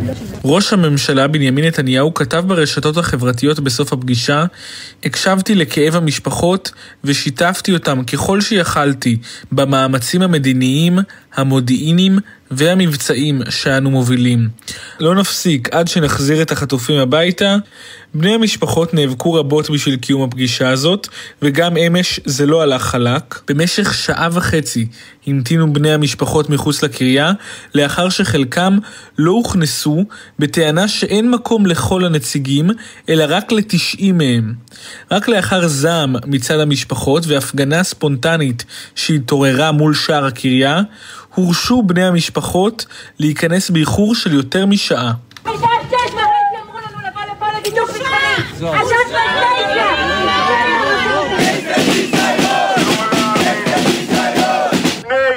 משפחה של אזרחים חטופים בעזה עומדים מחוץ לקריה בגשם עד לאן זה יגיע ההשפלה הזאת. ראש הממשלה התנצל על האירוע המביך והבטיח שידאג מהיום לתקשורת טובה יותר בין המשפחות לממשלה בני המשפחות דרשו מראש הממשלה את התייחסותו לדיון שנערך אתמול בוועדה לביטחון לאומי בכנסת בנושא חוק עונש מוות למחבלים. במהלך אותו דיון התעמתו חברי כנסת מסיעת עוצמה יהודית עם בני משפחות החטופים שביקשו לדחות את הדיון עד להשבת יקיריהם. שמתי לזה סוף, אמר ראש הממשלה, החוק לא יקודם, הנחיתי את חברי הקואליציה להימנע מכל דבר שעלול לפגוע בכם, כך אפי, ראש הממשלה נתניהו. הנחיה שמגיעה שעות אחרי הדיון שפגע במשפחות. תודה רבה, אה, גל. שבע ושבע עשרה דקות איתנו גילי רומן, אח של ירדן שנחטפה לעזה והיה אמש בפגישה. נשאר עד לסיומה. שלום גילי. שלום, בוקר אור. בוקר אור. תודה שאתם אה, מארחים אותי. תודה רבה שאתה מדבר איתנו, אלה ימים באמת קשים מאוד לכולכם. אה, והייתם אתמול לראשונה בפגישה עם קבינט המלחמה המורחב, האם שמעתם אה, שאנחנו קרובים לעסקה? לא במילים האלה, אבל בהרבה מאוד מסרים אחרים אני חושב שכן, ראש הממשלה אמר בפירוש שאנחנו נמצאים במצב הטוב ביותר לקראת עסקה מה שראינו עד כה. אמ, והוא כבר, הוא גם אה, ציין שיש אה, כבר אה, בשלות ומוכנות לעשות אפילו עצירה אם נדרש אמ, לטובת החזרת החטופים, והוא אמר גם שהוא מקווה שהוא יוכל, שיהיה לו במה לעדכן אותנו כבר בימים הקרובים. עניין של ימים? הדברים, הוא אמר שהוא מקווה שהוא יוכל לעדכן אותנו בימים הקרובים. אני לא יודע תראה, הם היו מאוד הוגנים בהקשר הזה שהם, שהם הסבירו שזה לא הכל בידיים שלהם.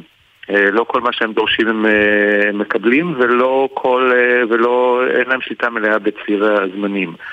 הוא הסביר שאין עדיין הסכמה וסגירה על כל פרטי העסקה ולכן הוא לא יכול להגיד לנו אם הם, מקבלים אותה או לא מקבלים אותה.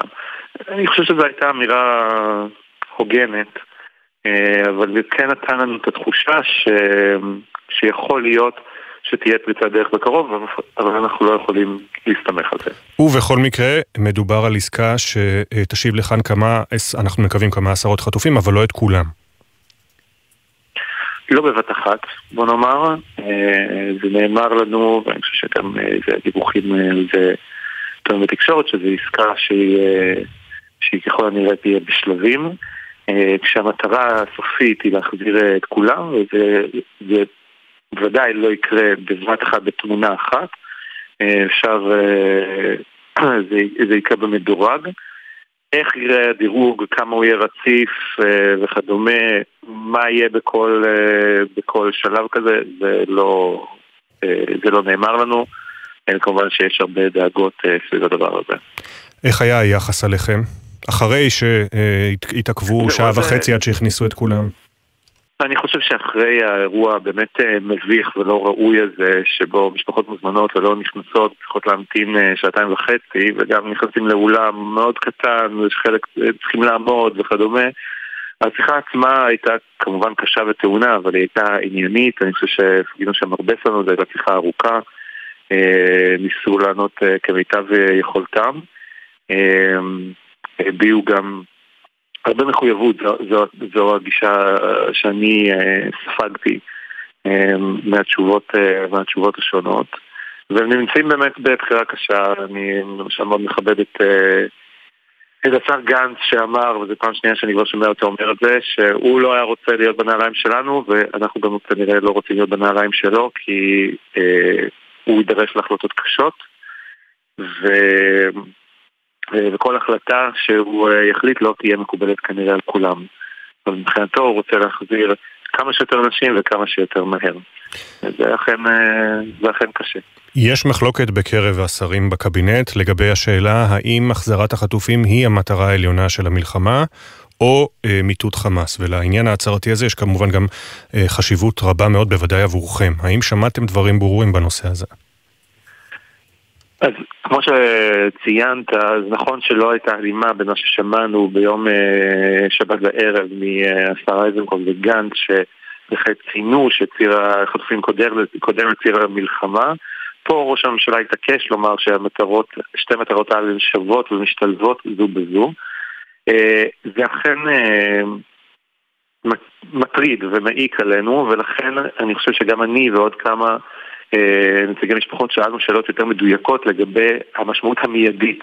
כלומר שהעובדה הזאת שיש שתי מטרות לטווח הרחוק, אבל בטווח... אה, אני, הרחוק... אני לרגע חייב לקטוע אותך, כי יש עכשיו כן. חדיר, התראה על חדירת כלי טיס עוין אה, בדפנה הגושרים רג'ר, קיבוץ דן, שאר יישוב ושניר, כלומר בגבול הצפון. חדירת כלי טיס עוין זו התראה בדפנה הגושרים רג'ר, קיבוץ דן, שאר יישוב ושניר. אנא, היכנסו למרחב המוגן. כן, גילי, סליחה שקטעתי אותך. מה שרציתי לומר זה ששאלנו שאלות שהן ממוקדות. מה זה אומר בטווח המיידי? כי יש, מטר, יש שתי מטרות, אבל מטרה אחת מהן דחופה, ואני חושב שהדבר הזה אה, התקבל. אני למשל אה, שאלתי את ראש הממשלה ישירות, האם אה, מבחינתו אה, הוא מוכן לעצירה, לעיכוב, אה, אפילו לקשיים שעשויים להתעורר תמורת החזרת החטופים בטווח אה, המיידי, או התחלה של החזרת החטופים בטווח המיידי, התשובה הייתה חד משמעית.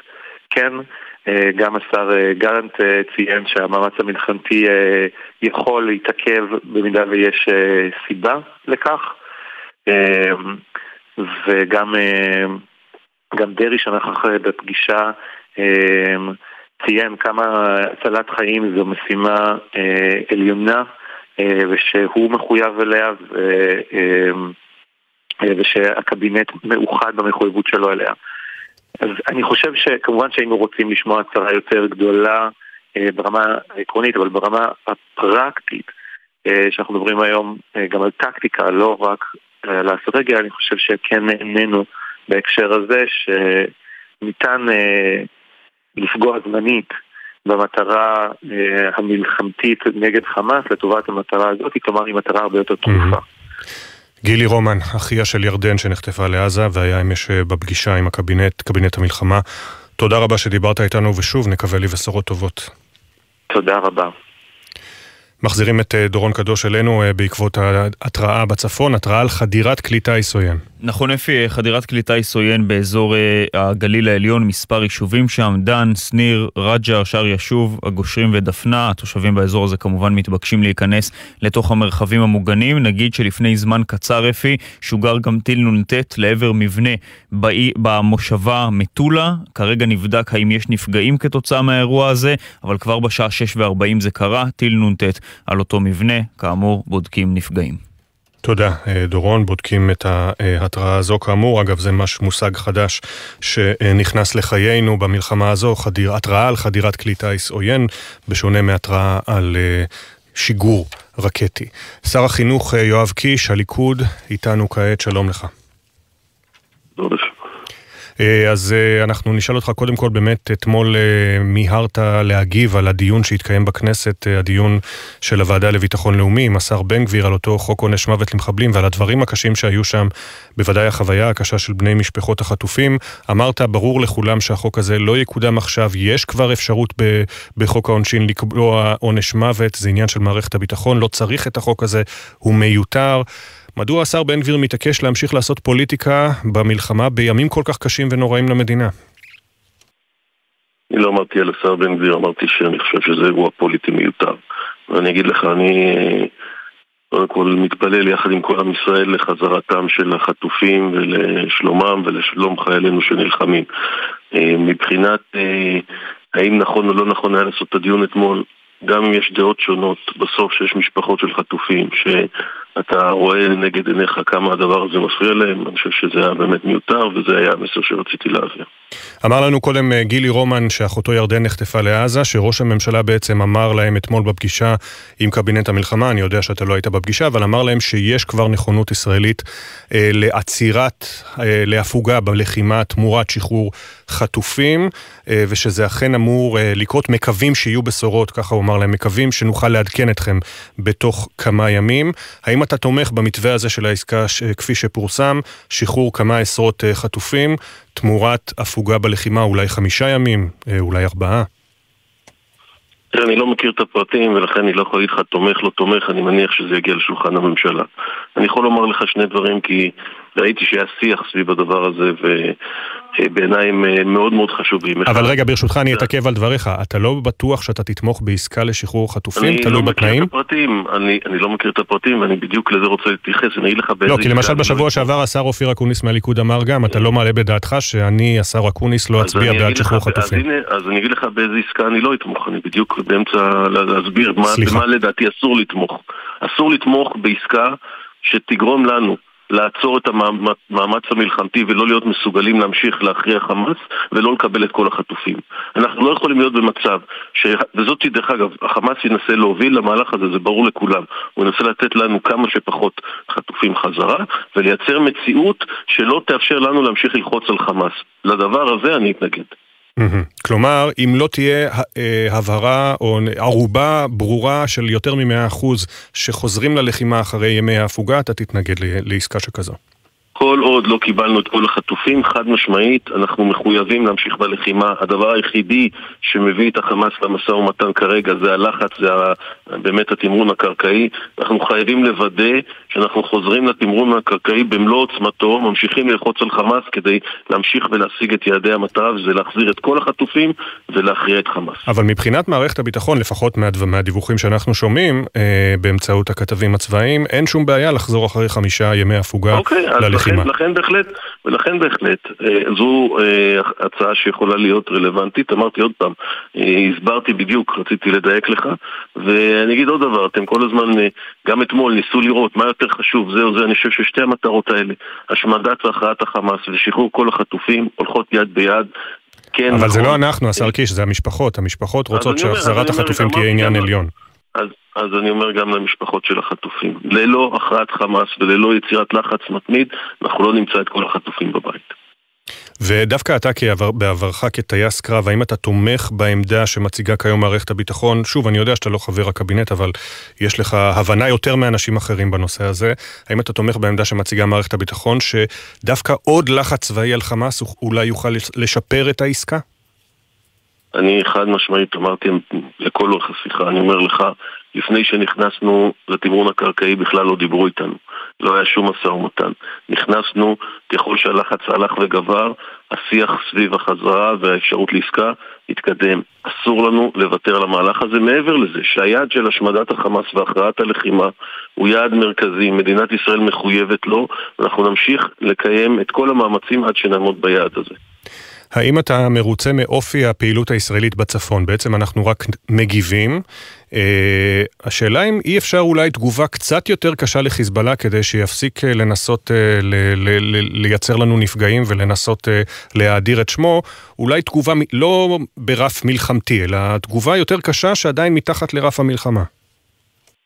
תראה, מדינת ישראל בחרה, לדעתי בצדק, לא לטפל בשתי הגזרות ב- ב- ביחד, אלא לטפל בדרום ואחר כך באמת אה, לשנות את ה, אה, מה שנקרא את הסטטוס קוו הקודם בצפון. יש לזה הרבה דרכים. כרגע, דרך אגב, דווקא המיקוד בדרום עוזר. אני יכול לומר לך שאני אתמול במסיבת עיתונאים עם חמשת ראשי הרשויות של אה, הדרום, עם אלון דוידי, עם רביבו, עם ירקוני, עם קרן ועם אה, תמיר עידן, הובלנו אה, החלטה שהיא אה, מאוד משמעותית להחזרת המתיישבים לדרום. לדעתי זה אירוע שאם באמת נמשיך עם הלחץ הצבאי נוכל לבסס אותו החל מחודש ינואר. אני רואה בחינוך כגורם מרכזי להחזיר את המתיישבים ואנחנו הולכים להשקיע כמיליארד שקלים בחינוך של העוטף בשביל שהחינוך של העוטף יהיה החינוך הכי טוב במדינת ישראל. אז בסוף להתמקד בגזרה אחת, להכריע את חמאס, להחזיר את החטופים, בעיניי זה השלב הכי נכון והכי חשוב שמדינת ישראל צריכה להיות ממוקדת. אה, התוכנית הזו שעליה דיברת עכשיו, גם בין היתר אמרת אתמול שהתקציב תלוי בהחלטת ממשלה ובמשרד האוצר. השאלה אם לפני שפרסמת אותה, הגעת לאיזה שהן הבנות עם אה, משרד האוצר, עם גורמים במשרד האוצר, לתקצב אותה? כן, תראה, אנחנו אה, הוצאנו את התוכנית אתמול בערב. אני שוחחתי על זה גם עם שר האוצר וגם עם אה, מנכ"ל משרד אה, האוצר. אני חייב לומר לך שיש הבנה מלאה אצלהם לצרכים של העוטף והם פועלים כך. אני לצערי אה, רואה דווקא פחות שיתוף פעולה בקרב גורמים אחרים במשרד, אני מקווה שזה ייפתר. אני חושב שכולם ראו שהדבר הזה הכרחי, ודרך אגב, גם בתפיסה הכלכלית, אני, אני קודם כל מאוד מאמין בזה ברמה הציונית, אמרתי לך, אני מאמין שזה הדבר הנכון, ואנחנו עובדים, אני עובד, המשרד החינוך עובד באופן צמוד יחד עם הרשויות מאותה שבת ארורה, ונותנים mm-hmm. מענים ומתקדמים, אבל אה, מעבר לזה שזה דבר נכון ציונית ומעשית, אתה גם תוציא את האנשים מבתי המלון ואתה בסוף גם תחסוך הרבה כסף כל חודש במלון, זה מעל מיליארד שקלים. שאלה בענייני, עוד שאלה בענייני uh, משרדך, כי שלשום הודעתם שבגוש דן, בעצם פיקוד העורף הודיע שאפשר בגוש דן לחזור ללימודים, הרשויות מחליטות לחזור ללימודים מלאים ללא הגבלות, ואז אתמול בערב שוב אזעקות לאור ואורך ולרוחב גזרת uh, תל אביב, השפלה, בואכה ראשון לציון, חולון, uh, רמת גן, גבעתיים כמובן. אתה מבין את ההורים שאולי יחששו, או את המורים שאולי יחששו בכל זאת לחזור ללימודים עכשיו, ומה אפשר לעשות כדי שלפחות באזורים הללו המערכת תנסה לחזור לנורמליות?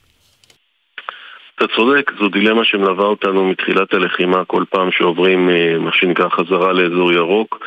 דרך אגב, ספציפית אתמול להבנתי היו שם הרבה מאוד התראות שווא בגלל uh, התפרקות או משהו, אבל uh, נקודתית אנחנו רואים שבימים האחרונים בעצם האש יורדת ככל שהמלחמה מתקדמת, מתקדמת וצה"ל ממשיך להכות בחמאס. אנחנו מגיעים למציאות של פעם ביומיים שלושה שיגור אחד או שניים אה, ומול זה אומר פיקוד העורף, אה, במודל המיגון הקיים אפשר לחזור ללימודים, אנחנו לא אה, לוחצים ברגע שעובר לירוק, לא מיד אנחנו אומרים לכולם, כולם חוזרים, אנחנו נותנים לזה יום-יומיים של התארגנות, זה טבעי.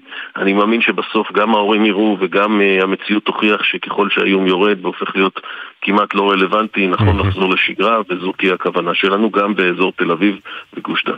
שר החינוך יואב קיש, הליכוד, תודה רבה שהצטרפת אלינו. בוקר טוב. תודה ושיהיה בוקר טוב ובשורות טובות לעם ישראל. אמן, תודה רבה. מדי יום מתאספים לרשימת החללים שוברת הלב שמות נוספים, וצמד המילים מותר לפרסום מביא עמו כל פעם עוד בשורת איוב. למרות זאת בתי העלמין מתמלאים שוב ושוב בדגלי ישראל, ביומיים האחרונים גם במטריות, הכל כדי לחלוק כבוד אחרון למי ששילמו בחייהם. כתבותינו יובל מילר ונועה ברנס שמעו את בני משפחות הנופלים, ששמם מותר אתמול לפרסום. איתן אחי היקר והאהוב. עדיין לא נפרדנו, בזכות זה שתרמת איברים, אוכל לראות את העיניים שלך אצל מישהו אחר ולראות שאתה עדיין חי וקיים, רק בגוף אחר. אוהב אותך מאוד ומתגעגע דביר. החושך כבר ירד בהר הרצל, הגשם טפטף, ודביר, האח הצעיר, ספד לאחיו הגדול והאהוב, סמל ראשון איתן דישון מירושלים, לוחם בסיירת גבעתי שנפל אחרי שנפגע מירי צלפים, במהלך פעולה מורכבת שהוביל בג'באליה. שירה, אמו, סיפרה על המפגש האחרון איתו, רגע לפני פרידה. חזרת ל-48 שעות. איזו מתנת פרידה זו הייתה. שאלתי אותך אם אתה רוצה לחזור. אמרת שכן. אתה עושה מה שאפשר בשביל העם והמדינה שלך. נסעתי להחזיר אותך לבסיס. אני פשוט רציתי עוד זמן איתן. התגדל והתקדש שמי רבה.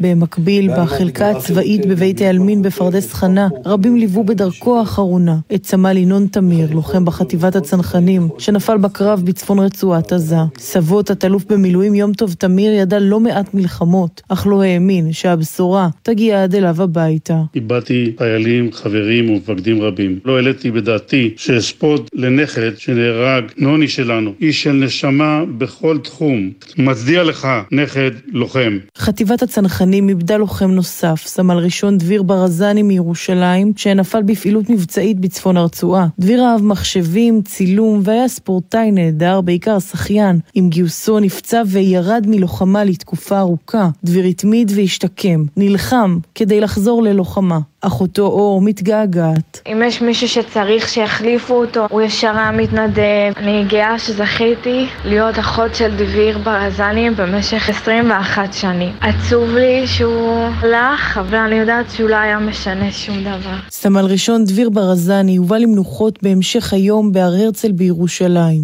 למקום הזה אליו איש לא רוצה להגיע. ההמונים ימשיכו לבוא. בגשם, בשמש, להיפרד, לכבד ולהגיד תודה למי שמקריבים את חייהם עבורנו יום-יום.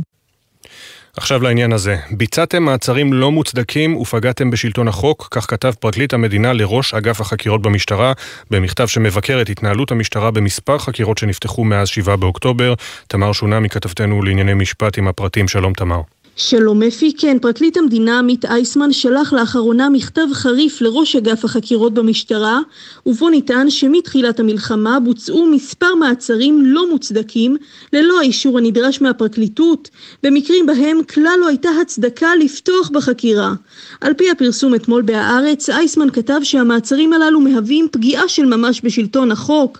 בין היתר מדובר על מעצרם של אישה שריססה את המספר 1400 על ביתו של חבר כנסת מהליכוד ושל מוחמד ברכה יושב ראש ועדת המעקב של ערביי ישראל. המכתב הזה אפי מגיע בין היתר על רקע הנחיה של פרקליט המדינה לנקוט יד קשה באכיפת עבירות הסתה, חקירות, מעצרים והעמדה לדין של כל גורם שמפרסם דברי תמיכה במתקפות על ישראל, גם כשמדובר במקרה בודד, כל עוד הוא מובהק. לטענת אייסמן, אותם מקרים אינם אירועים מובהקים, ולכן ההחלטה הייתה צריכה להתקבל על ידו, ולא בהתאם לשיקול הדעת של גורמים בכירים במשטרה. תודה תמר, עכשיו 7.37 בדיוק. הבוקר הותרו לפרסום שמותיהם של שני חללי צה"ל שנפלו בקרבות בצפון רצועת עזה, הודעות נמסרו למשפחותיהם. סרן במילואים ארנון משה אברהם בן וניסטי וספי, בן 26 מייסוד המעלה, קצין לוחם בסיירת גבעתי, סמל ראשון איליה סנקין, בן 20 מנוף הגליל, לוחם בגדוד רותם, חטיבת גבעתי. עוד אתמול נפצעו קשה ארבעה קצינים ולוחמים בקרבות בצפון הרצועה, הם פונו לטיפול רפואי וגם משפחותיהם עודכנו. התראות על חדירת כלי טיס עוין הופעלו לפני כמחצית השעה ביישובים בגליל העליון, בהם קיבוץ דן, קיבוץ דפנה, כפר רג'ר וקיבוץ הגושרים. לפני כן, טיל נ"ט ששיגר חיזבאללה פגע בבית במטולה, אין נפגעים בגוף. הלילה תקף צה"ל מטרות חיזבאללה בדרום לבנון, בתגובה לשיגורים לעבר שטח ישראל במהלך יום האתמול. תגובות מעורבות בקרב בני משפחות החטופים בסיום הפגישה עם קבינט המלחמה, שארכה יותר משלוש שעות. אה, בפגישה לא מסרו חברי הקבינט לנציגי המשפחות פרטים חדשים על העסקה לשחרור יקיריהם. גילי רומן, שאחותו ירדן נחטפה לעזה, סיפר בריאיון בבוקר טוב ישראל, ראש הממשלה אמר לנו שהסיכוי לעסקה גבוה. ראש הממשלה אמר אה, בפירוש שאנחנו נמצאים במצב הטוב ביותר אה, לקראת עסקה מאשר היינו עד כה. הם הסבירו שזה לא הכל בידיים שלהם, אין להם שליטה מלאה בציר הזמנים. שר החינוך יואב קיש מהליכוד אמר בבוקר טוב ישראל לא אתמוך בעסקה שתכלול עצירת המאמץ המלחמתי. אסור לתמוך בעסקה שתגרום לנו לעצור את המאמץ המלחמתי ולא להיות מסוגלים להמשיך להכריע חמאס ולא לקבל את כל החטופים. כל עוד לא קיבלנו את כל החטופים, חד משמעית אנחנו מחויבים להמשיך בלחימה. הדבר היחידי שמביא את החמאס למשא ומתן כרגע זה הלחץ. צה"ל לא יוציא כוחות מרצועת עזה, גם אם יוסכם על הפסקת אש במסגרת עסקה לשחרור חטופים, כך דיווח הבוקר כתבנו הצבאי דורון קדוש. בנוסף, ציר המעבר ההומניטרי דרומה יישאר פתוח לתנועת אזרחים מעזה, אך מנגד צה"ל לא יאפשר חזרה המונית של אזרחים לצפון הרצועה. ראש הלשכה המדינית של חמאס, אסמאעיל הנייה, טוען הלילה כי חמאס וישראל מתקרבות להפסקת אש כהגדרתו. על פי דיווח בסוכנות הידיעות רויטרס, הנייה מסר את עמדת חמאס בנושא הצדדים. עדכוני תנועה לנהגים מגלגלצ, איילון צפון העמוס ממחלף הקוממיות עד דוב הוז, ובהמשך מוולפסון עד מחלף השלום. איילון דרומה עמוס מגלילות מזרח עד רוקח, כביש 6 דרומה עמוס מבאקה עד אייל, גאה דרומה עמוס ממחלף בר אילן לכיוון מחלף גנות. מזג האוויר ייתכן טפטוף עד גשם קל בצפון הארץ ובמרכזה בשעות הבוקר, תחול עלייה קלה בטמפרטורות והן תהיינה רגילות לעונה. נצא להפסקה של פחות מדקה וחצי ואחריה כתבנו אורי קספרי שוחח עם הדי-ג'יי המוכר שבנו נרצח במסיבה ברעים. בוקר טוב ישראל, מיד חוזרים. בחסות זאפ, המזמינה אתכם לנובמבר ישראלי ומציעה לכם לקנות החודש מעסקים ישראלים. זאפ, עשרות אלפי מוצרים במחירי זאפ ובקנייה ישירה. בחסות ביג המזמינה אתכם ל Big Sale, מבצעים והנחות בכל חנויות ביג, כי היום במיוחד קניות עושים בישראל. Big Sale, רביעי עד שבת במרכזי ביג ובקניוני ביג פשן.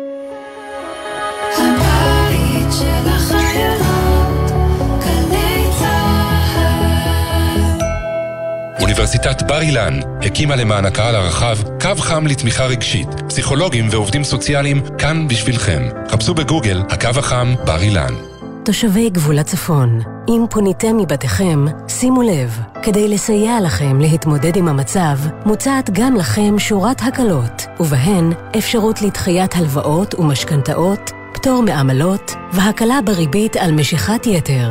לרשימת היישובים ולמידע על ההקלות המיוחדות לאוכלוסיות שנפגעו, היכנסו לאתר בנק ישראל. שלום, כאן יושבת ראש נעמת חגית פאר. גם בימים של מלחמה, האלימות במשפחה לא עוצרת. פני לקו הייעוץ של נעמת, כוכבית 9201. אנחנו איתך. יש רופא משפחה בסביבה? מה עושים כשצריך פסיכולוג לילדים שיעזור להסביר להם את המצב? בתקופה הזו יש הרבה שאלות בנושא הבריאות, לצד התגייסות כוללת של מערכת הבריאות בבתי החולים, המרפאות וקופות החולים. במוקד כל הבריאות, כוכבית 5400, תמצאו את כל התשובות לחירום ולשגרה. נוסף על כך, מוקד כל הבריאות נותן מענה למפונים על שירותים רפואיים במקום מגוריהם הזמני. מידע נוסף באתר משרד הבריאות. יחד ננצח. עכשיו בגלי צה"ל, אפי טריגר, עם בוקר טוב ישראל. בכותרת אתר האינטרנט של יוניסף, קרן האו"ם לילדים, מתנוסס המשפט למען כל ילד. אבל כבר 46 יום שלצידם של כ-40 ילדים המוחזקים בשבי חמאס, הארגון הזה לא התייצב. כתבתנו תמר שונמי פגשה את המשפחות שהפגינו אתמול, ביום הילד הבינלאומי, מול בנייני יוניסף בתל אביב.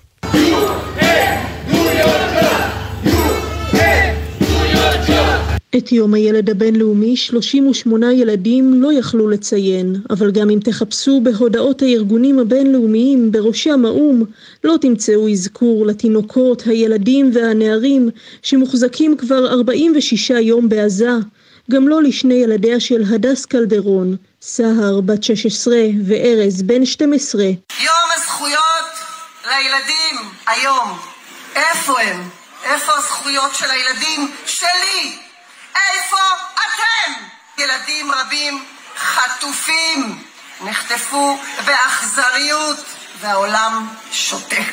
על בניין יוניסף, קרן האו"ם לילדים בתל אביב, הוקרנו תמונות הילדים לצד איתות SOS בכתב מורס.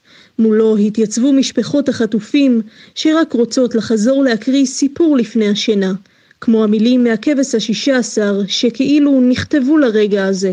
וגם ביום חשוך וקודר, תטפסי לך על קרן של אור, שתאירי פנים באותו חיוך, גם למלך וגם לנווד, ושאף פעם, אף פעם, אף פעם לא תהיי לבד. גם על החשש מהחורף בשבי סיפרו המשפחות, לצד הכעס והאכזבה מקריאת האמנות וההצהרות של האו"ם, הבטחות להגנה על זכויותיו של כל ילד, כרגע ללא מימוש.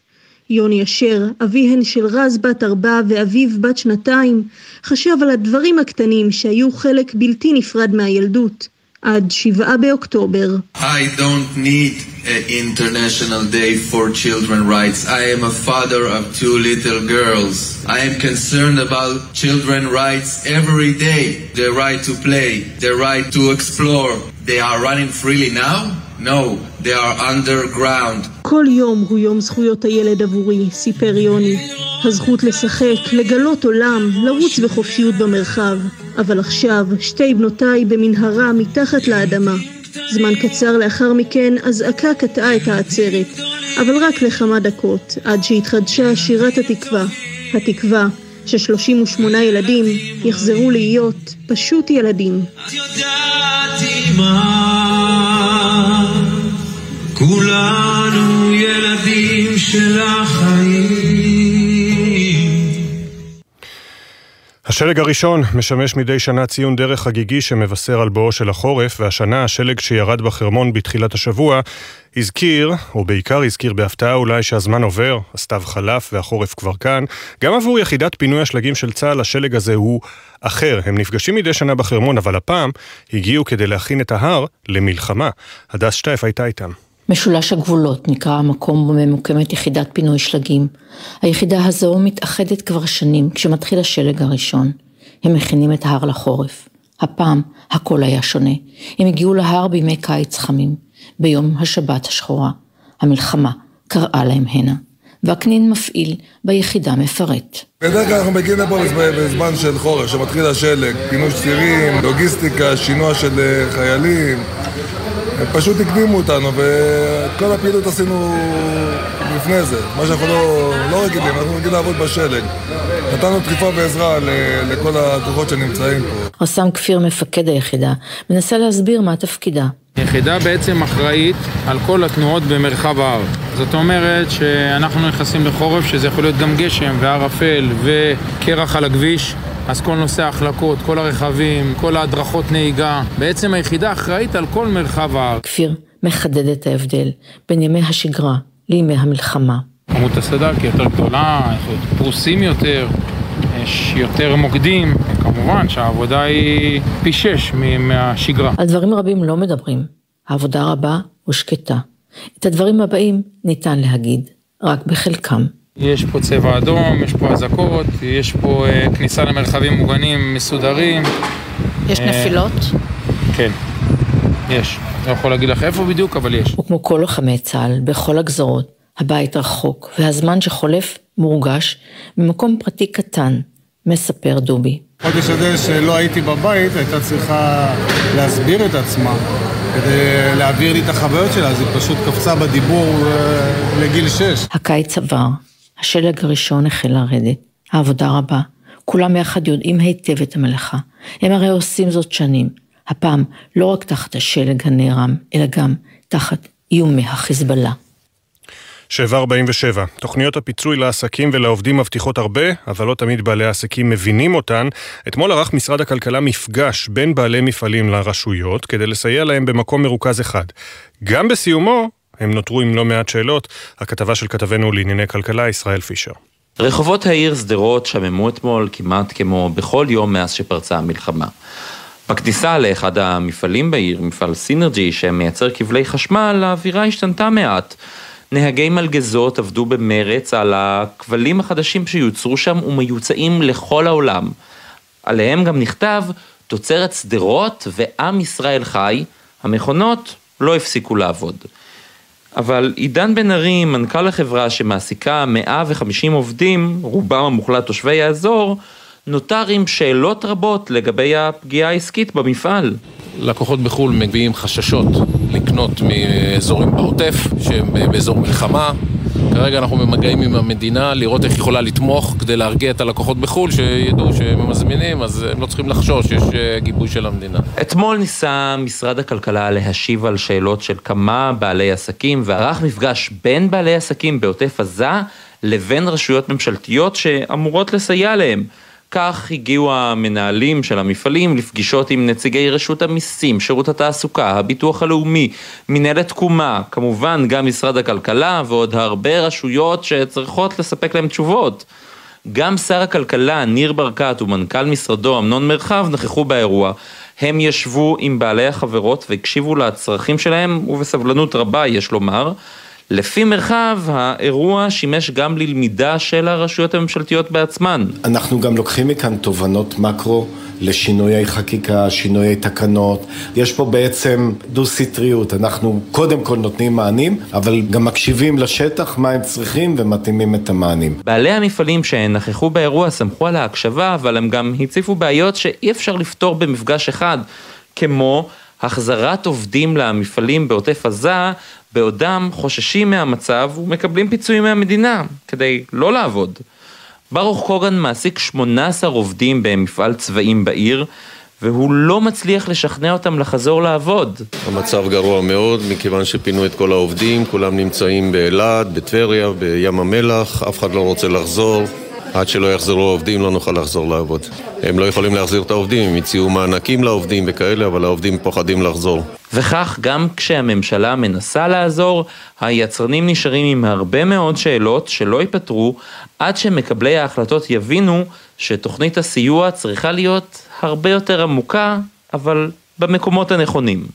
ועכשיו אתה מצטרף אלינו, ישראל פישר, אל הסיפור הבא שאתה מביא. יחד ננצח, מתחילת המלחמה צמד המילים הזה מופיע בכל מקום, כמעט מחליף את יהיה בסדר או אפילו יהיה טוב, אבל לפי טיק טוק מדובר בסיסמה פוליטית. הרשת החברתית אסרה באחרונה על פרסום הודעות הכוללות את הסיסמה ביחד ננצח. ישראל, אתה מביא את הפרטים לראשונה. בוקר טוב אפי, טיק טוק היא אולי הרשת החברתית הפופולרית ביותר בקרב צעירים. בני נוער רבים צורכים את ידיעות האקטואליה, התרבות והבידור שלהם ממנה, והיא נהפכה למעשה לבמה המרכזית שבאמצעותה מפרסמים פונים אל קבוצת הגיל הזו. לא מפתיע שכל משרדי הממשלה, באמצעות לשכת הפרסום הממשלתית, מנסים להגיע אל הצעירים בתקופת המלחמה ולממן פרסומות בטיקטוק. אבל מתברר שהרשת שנמצאת בבעלות סינית לא מאפשרת למשרדים לפרסם בה אם הפרסומות מכילות את הכיתוב ביחד ננצח. לפי טיק טוק מדובר במסר פוליטי בכלל. אתמול נערכה ישיבה של דוברים ממשלתיים עם לשכת הפרסום הממשלתית, שבה הובהר להם שאי אפשר להכליל את המסר או את הסיסמה ביחד ננצח, אם הם רוצים שהפרסומת תאושר. כמה גורמים אף טענו שהלשכה ניסתה לבטל את הביקורת שלהם על ההנחיה הזו.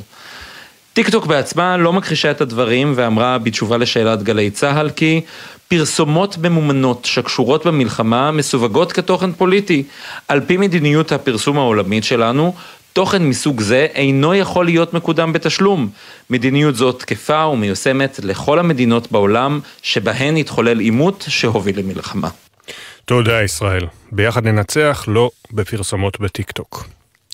גם אחרי שנפל בהגנה על הארץ, ליבו של סמל ראשון יונתן סמו, זיכרונו לברכה, לוחם בחטיבת הצנחנים, מוסיף לפעום ולהציל חיים. איבריו של יונתן, שמת מפצעיו לאחר שנפגע בקרב ברצועת עזה, נתרמו לאחר מותו, והצילו שישה, מאב לארבעה ילדים ועד תינוקת בת פחות משנה. אתמול נפגשו הוריו עם מי שחייהם ניצלו בזכות התרומה, כתבתנו טליה בנון צור הייתה שם. כשבועיים לאחר שנדם, ליבו של סמל ראשון יהונתן סמו פעם מחדש, בגופו של יעקב מלכה, אב לארבעה מקריית גת. איילת סמו, אמו של יהונתן, הגיעה אתמול לבית החולים בלינסון, שם התבצעה השתלת האיברים, פגשה את מלכה, וזכתה לשמוע את פעימות הלב של בנה. אם אני לא יכול להודות לו באופן אישי, אז אני מודה לכם, זה כמו שאני מודה לו. קיבלת את הלב הכי יפה בעולם. לא רק הנתינה, גם השמחה, האחריות שלו והיכולת שלו לחבר בין אני אנשים. מרגיש כאילו... מה היום אתם המשפחה שלנו? עבור מלכה, שחיכה לתרומת לב למעלה מחמש שנים, החדשות על מציאת תורם התקבלו ברגשות מעורבים. אתה מחכה ללב, אתה מחכה לחיים, אבל בטח אתה לא מצפה שחייל אה, ימות בקרב בשביל לקחת את הלב שלו, ובעיניי, אמרתי להם, הבן שלהם הוא מלאך, הוא הגיבור של עם ישראל, אבל הוא גם הגיבור האישי שלי. הוא הציל את עם ישראל במלחמה, והוא הציל אותי אני אנציח אותו בכל דרך שאני יכול. אביו, משה, לא התלבט האם לתרום את איבריו של בנו. מבחינתו, מדובר בקיום הצוואה של יהונתן, שהיה חתום על כרטיס אדי. המפגש עם המושתלים, עם האיברים של יונתן, אה, משמחים ונותנים לו הרגשה שיונתן אה, עדיין איתנו, עדיין קיים בעולם הזה. יונתן היה איש של לב מאוד גדול. אז היינו רוצים שנזכור את יונתן כשמו כן הוא, בנתינה שלו, גם מחיים וגם לאחר מיתה עם התרומת איברים. זה מה שהיינו רוצים שנזכור מיונתן. לצד מלכה, איבריו של יונתן סמו הצילו את חייהם של עוד חמישה אנשים, בהם תהילה, תינוקת בת שמונה חודשים, שהייתה מאושפזת בבית החולים שניידר בשל אי ספיקת כבד. הדוקטור מיכאל גורביץ', שטיפל בתהילה, מדגיש כי לולא התרומה, המצב היה נראה אחרת. באמת יונתן אה, הציל אותה לגמרי, ועכשיו תראו רק קצת יותר משבוע ימים, מחייכת, צוחקת, חזרה לחיים אה, נורמליים כמעט, ואנחנו באמת באמת מעריכים את זה, ותודה לכם. סמל ראשון יהונתן סמו, בחייו ובמותו, הציל חיים. יהי זכרו ברוך. 7.54 ועוד חצי דקה. לאור אברמוב עשה בשנים האחרונות את צעדיו הראשונים בסצנת הטראנס הישראלית, וחלם ללכת בדרכו של אביו, די.ג'יי דרוויש, מוותיקי הסצנה. ב-7 באוקטובר, לאור נרצח במסיבה ברעים, יום אחרי שהוא ואביו בילו שם יחד. על הילד שחלם להיות מוזיקאי, האב שאיבד את בנו, וקהילת המוזיקה האלקטרונית בישראל שייתכן ששינתה את פניה לעד, הנה הכתבה של אורי קספרי.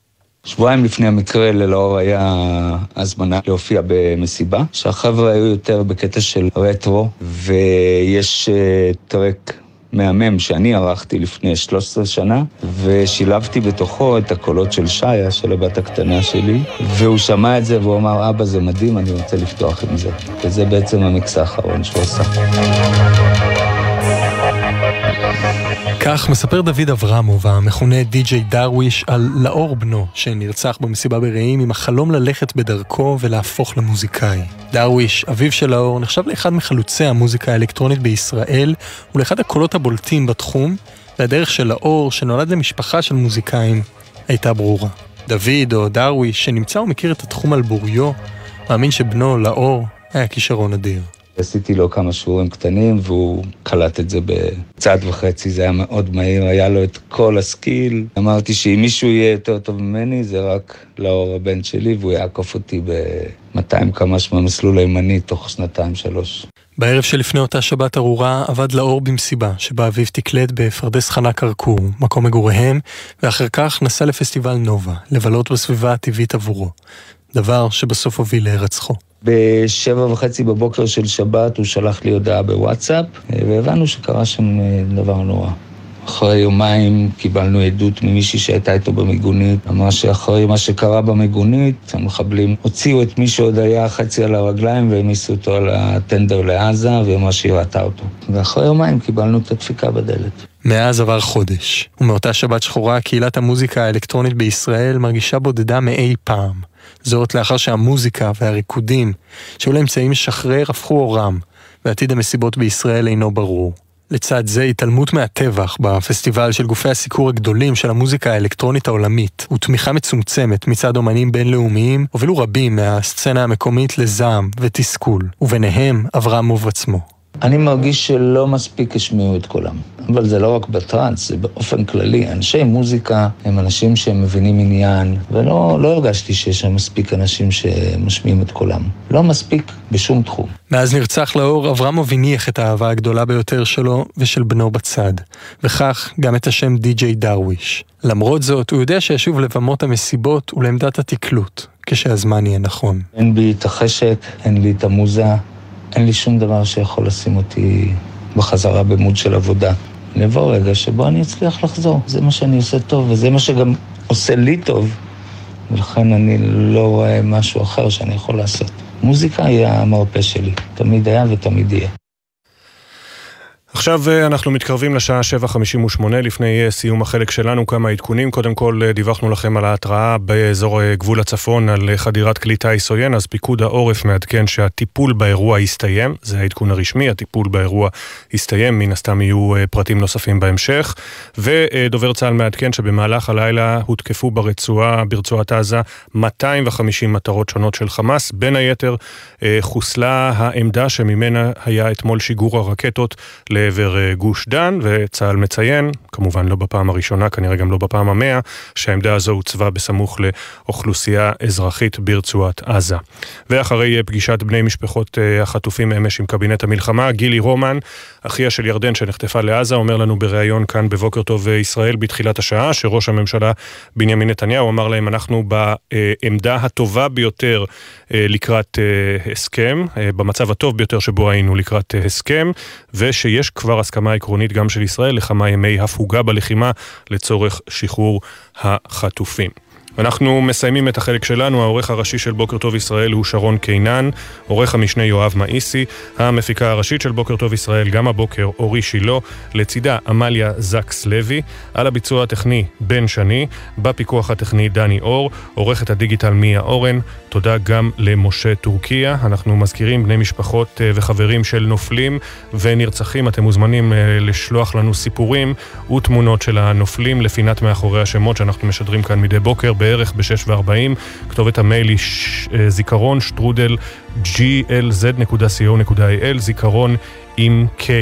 אחרי כותרות שמונה יהיו פה ספי עובדיה ויניר קוזין, אנחנו ניפגש שוב מחר, יום רביעי, שש בבוקר. עוד יבואו ימים טובים יותר. בוקר טוב ישראל.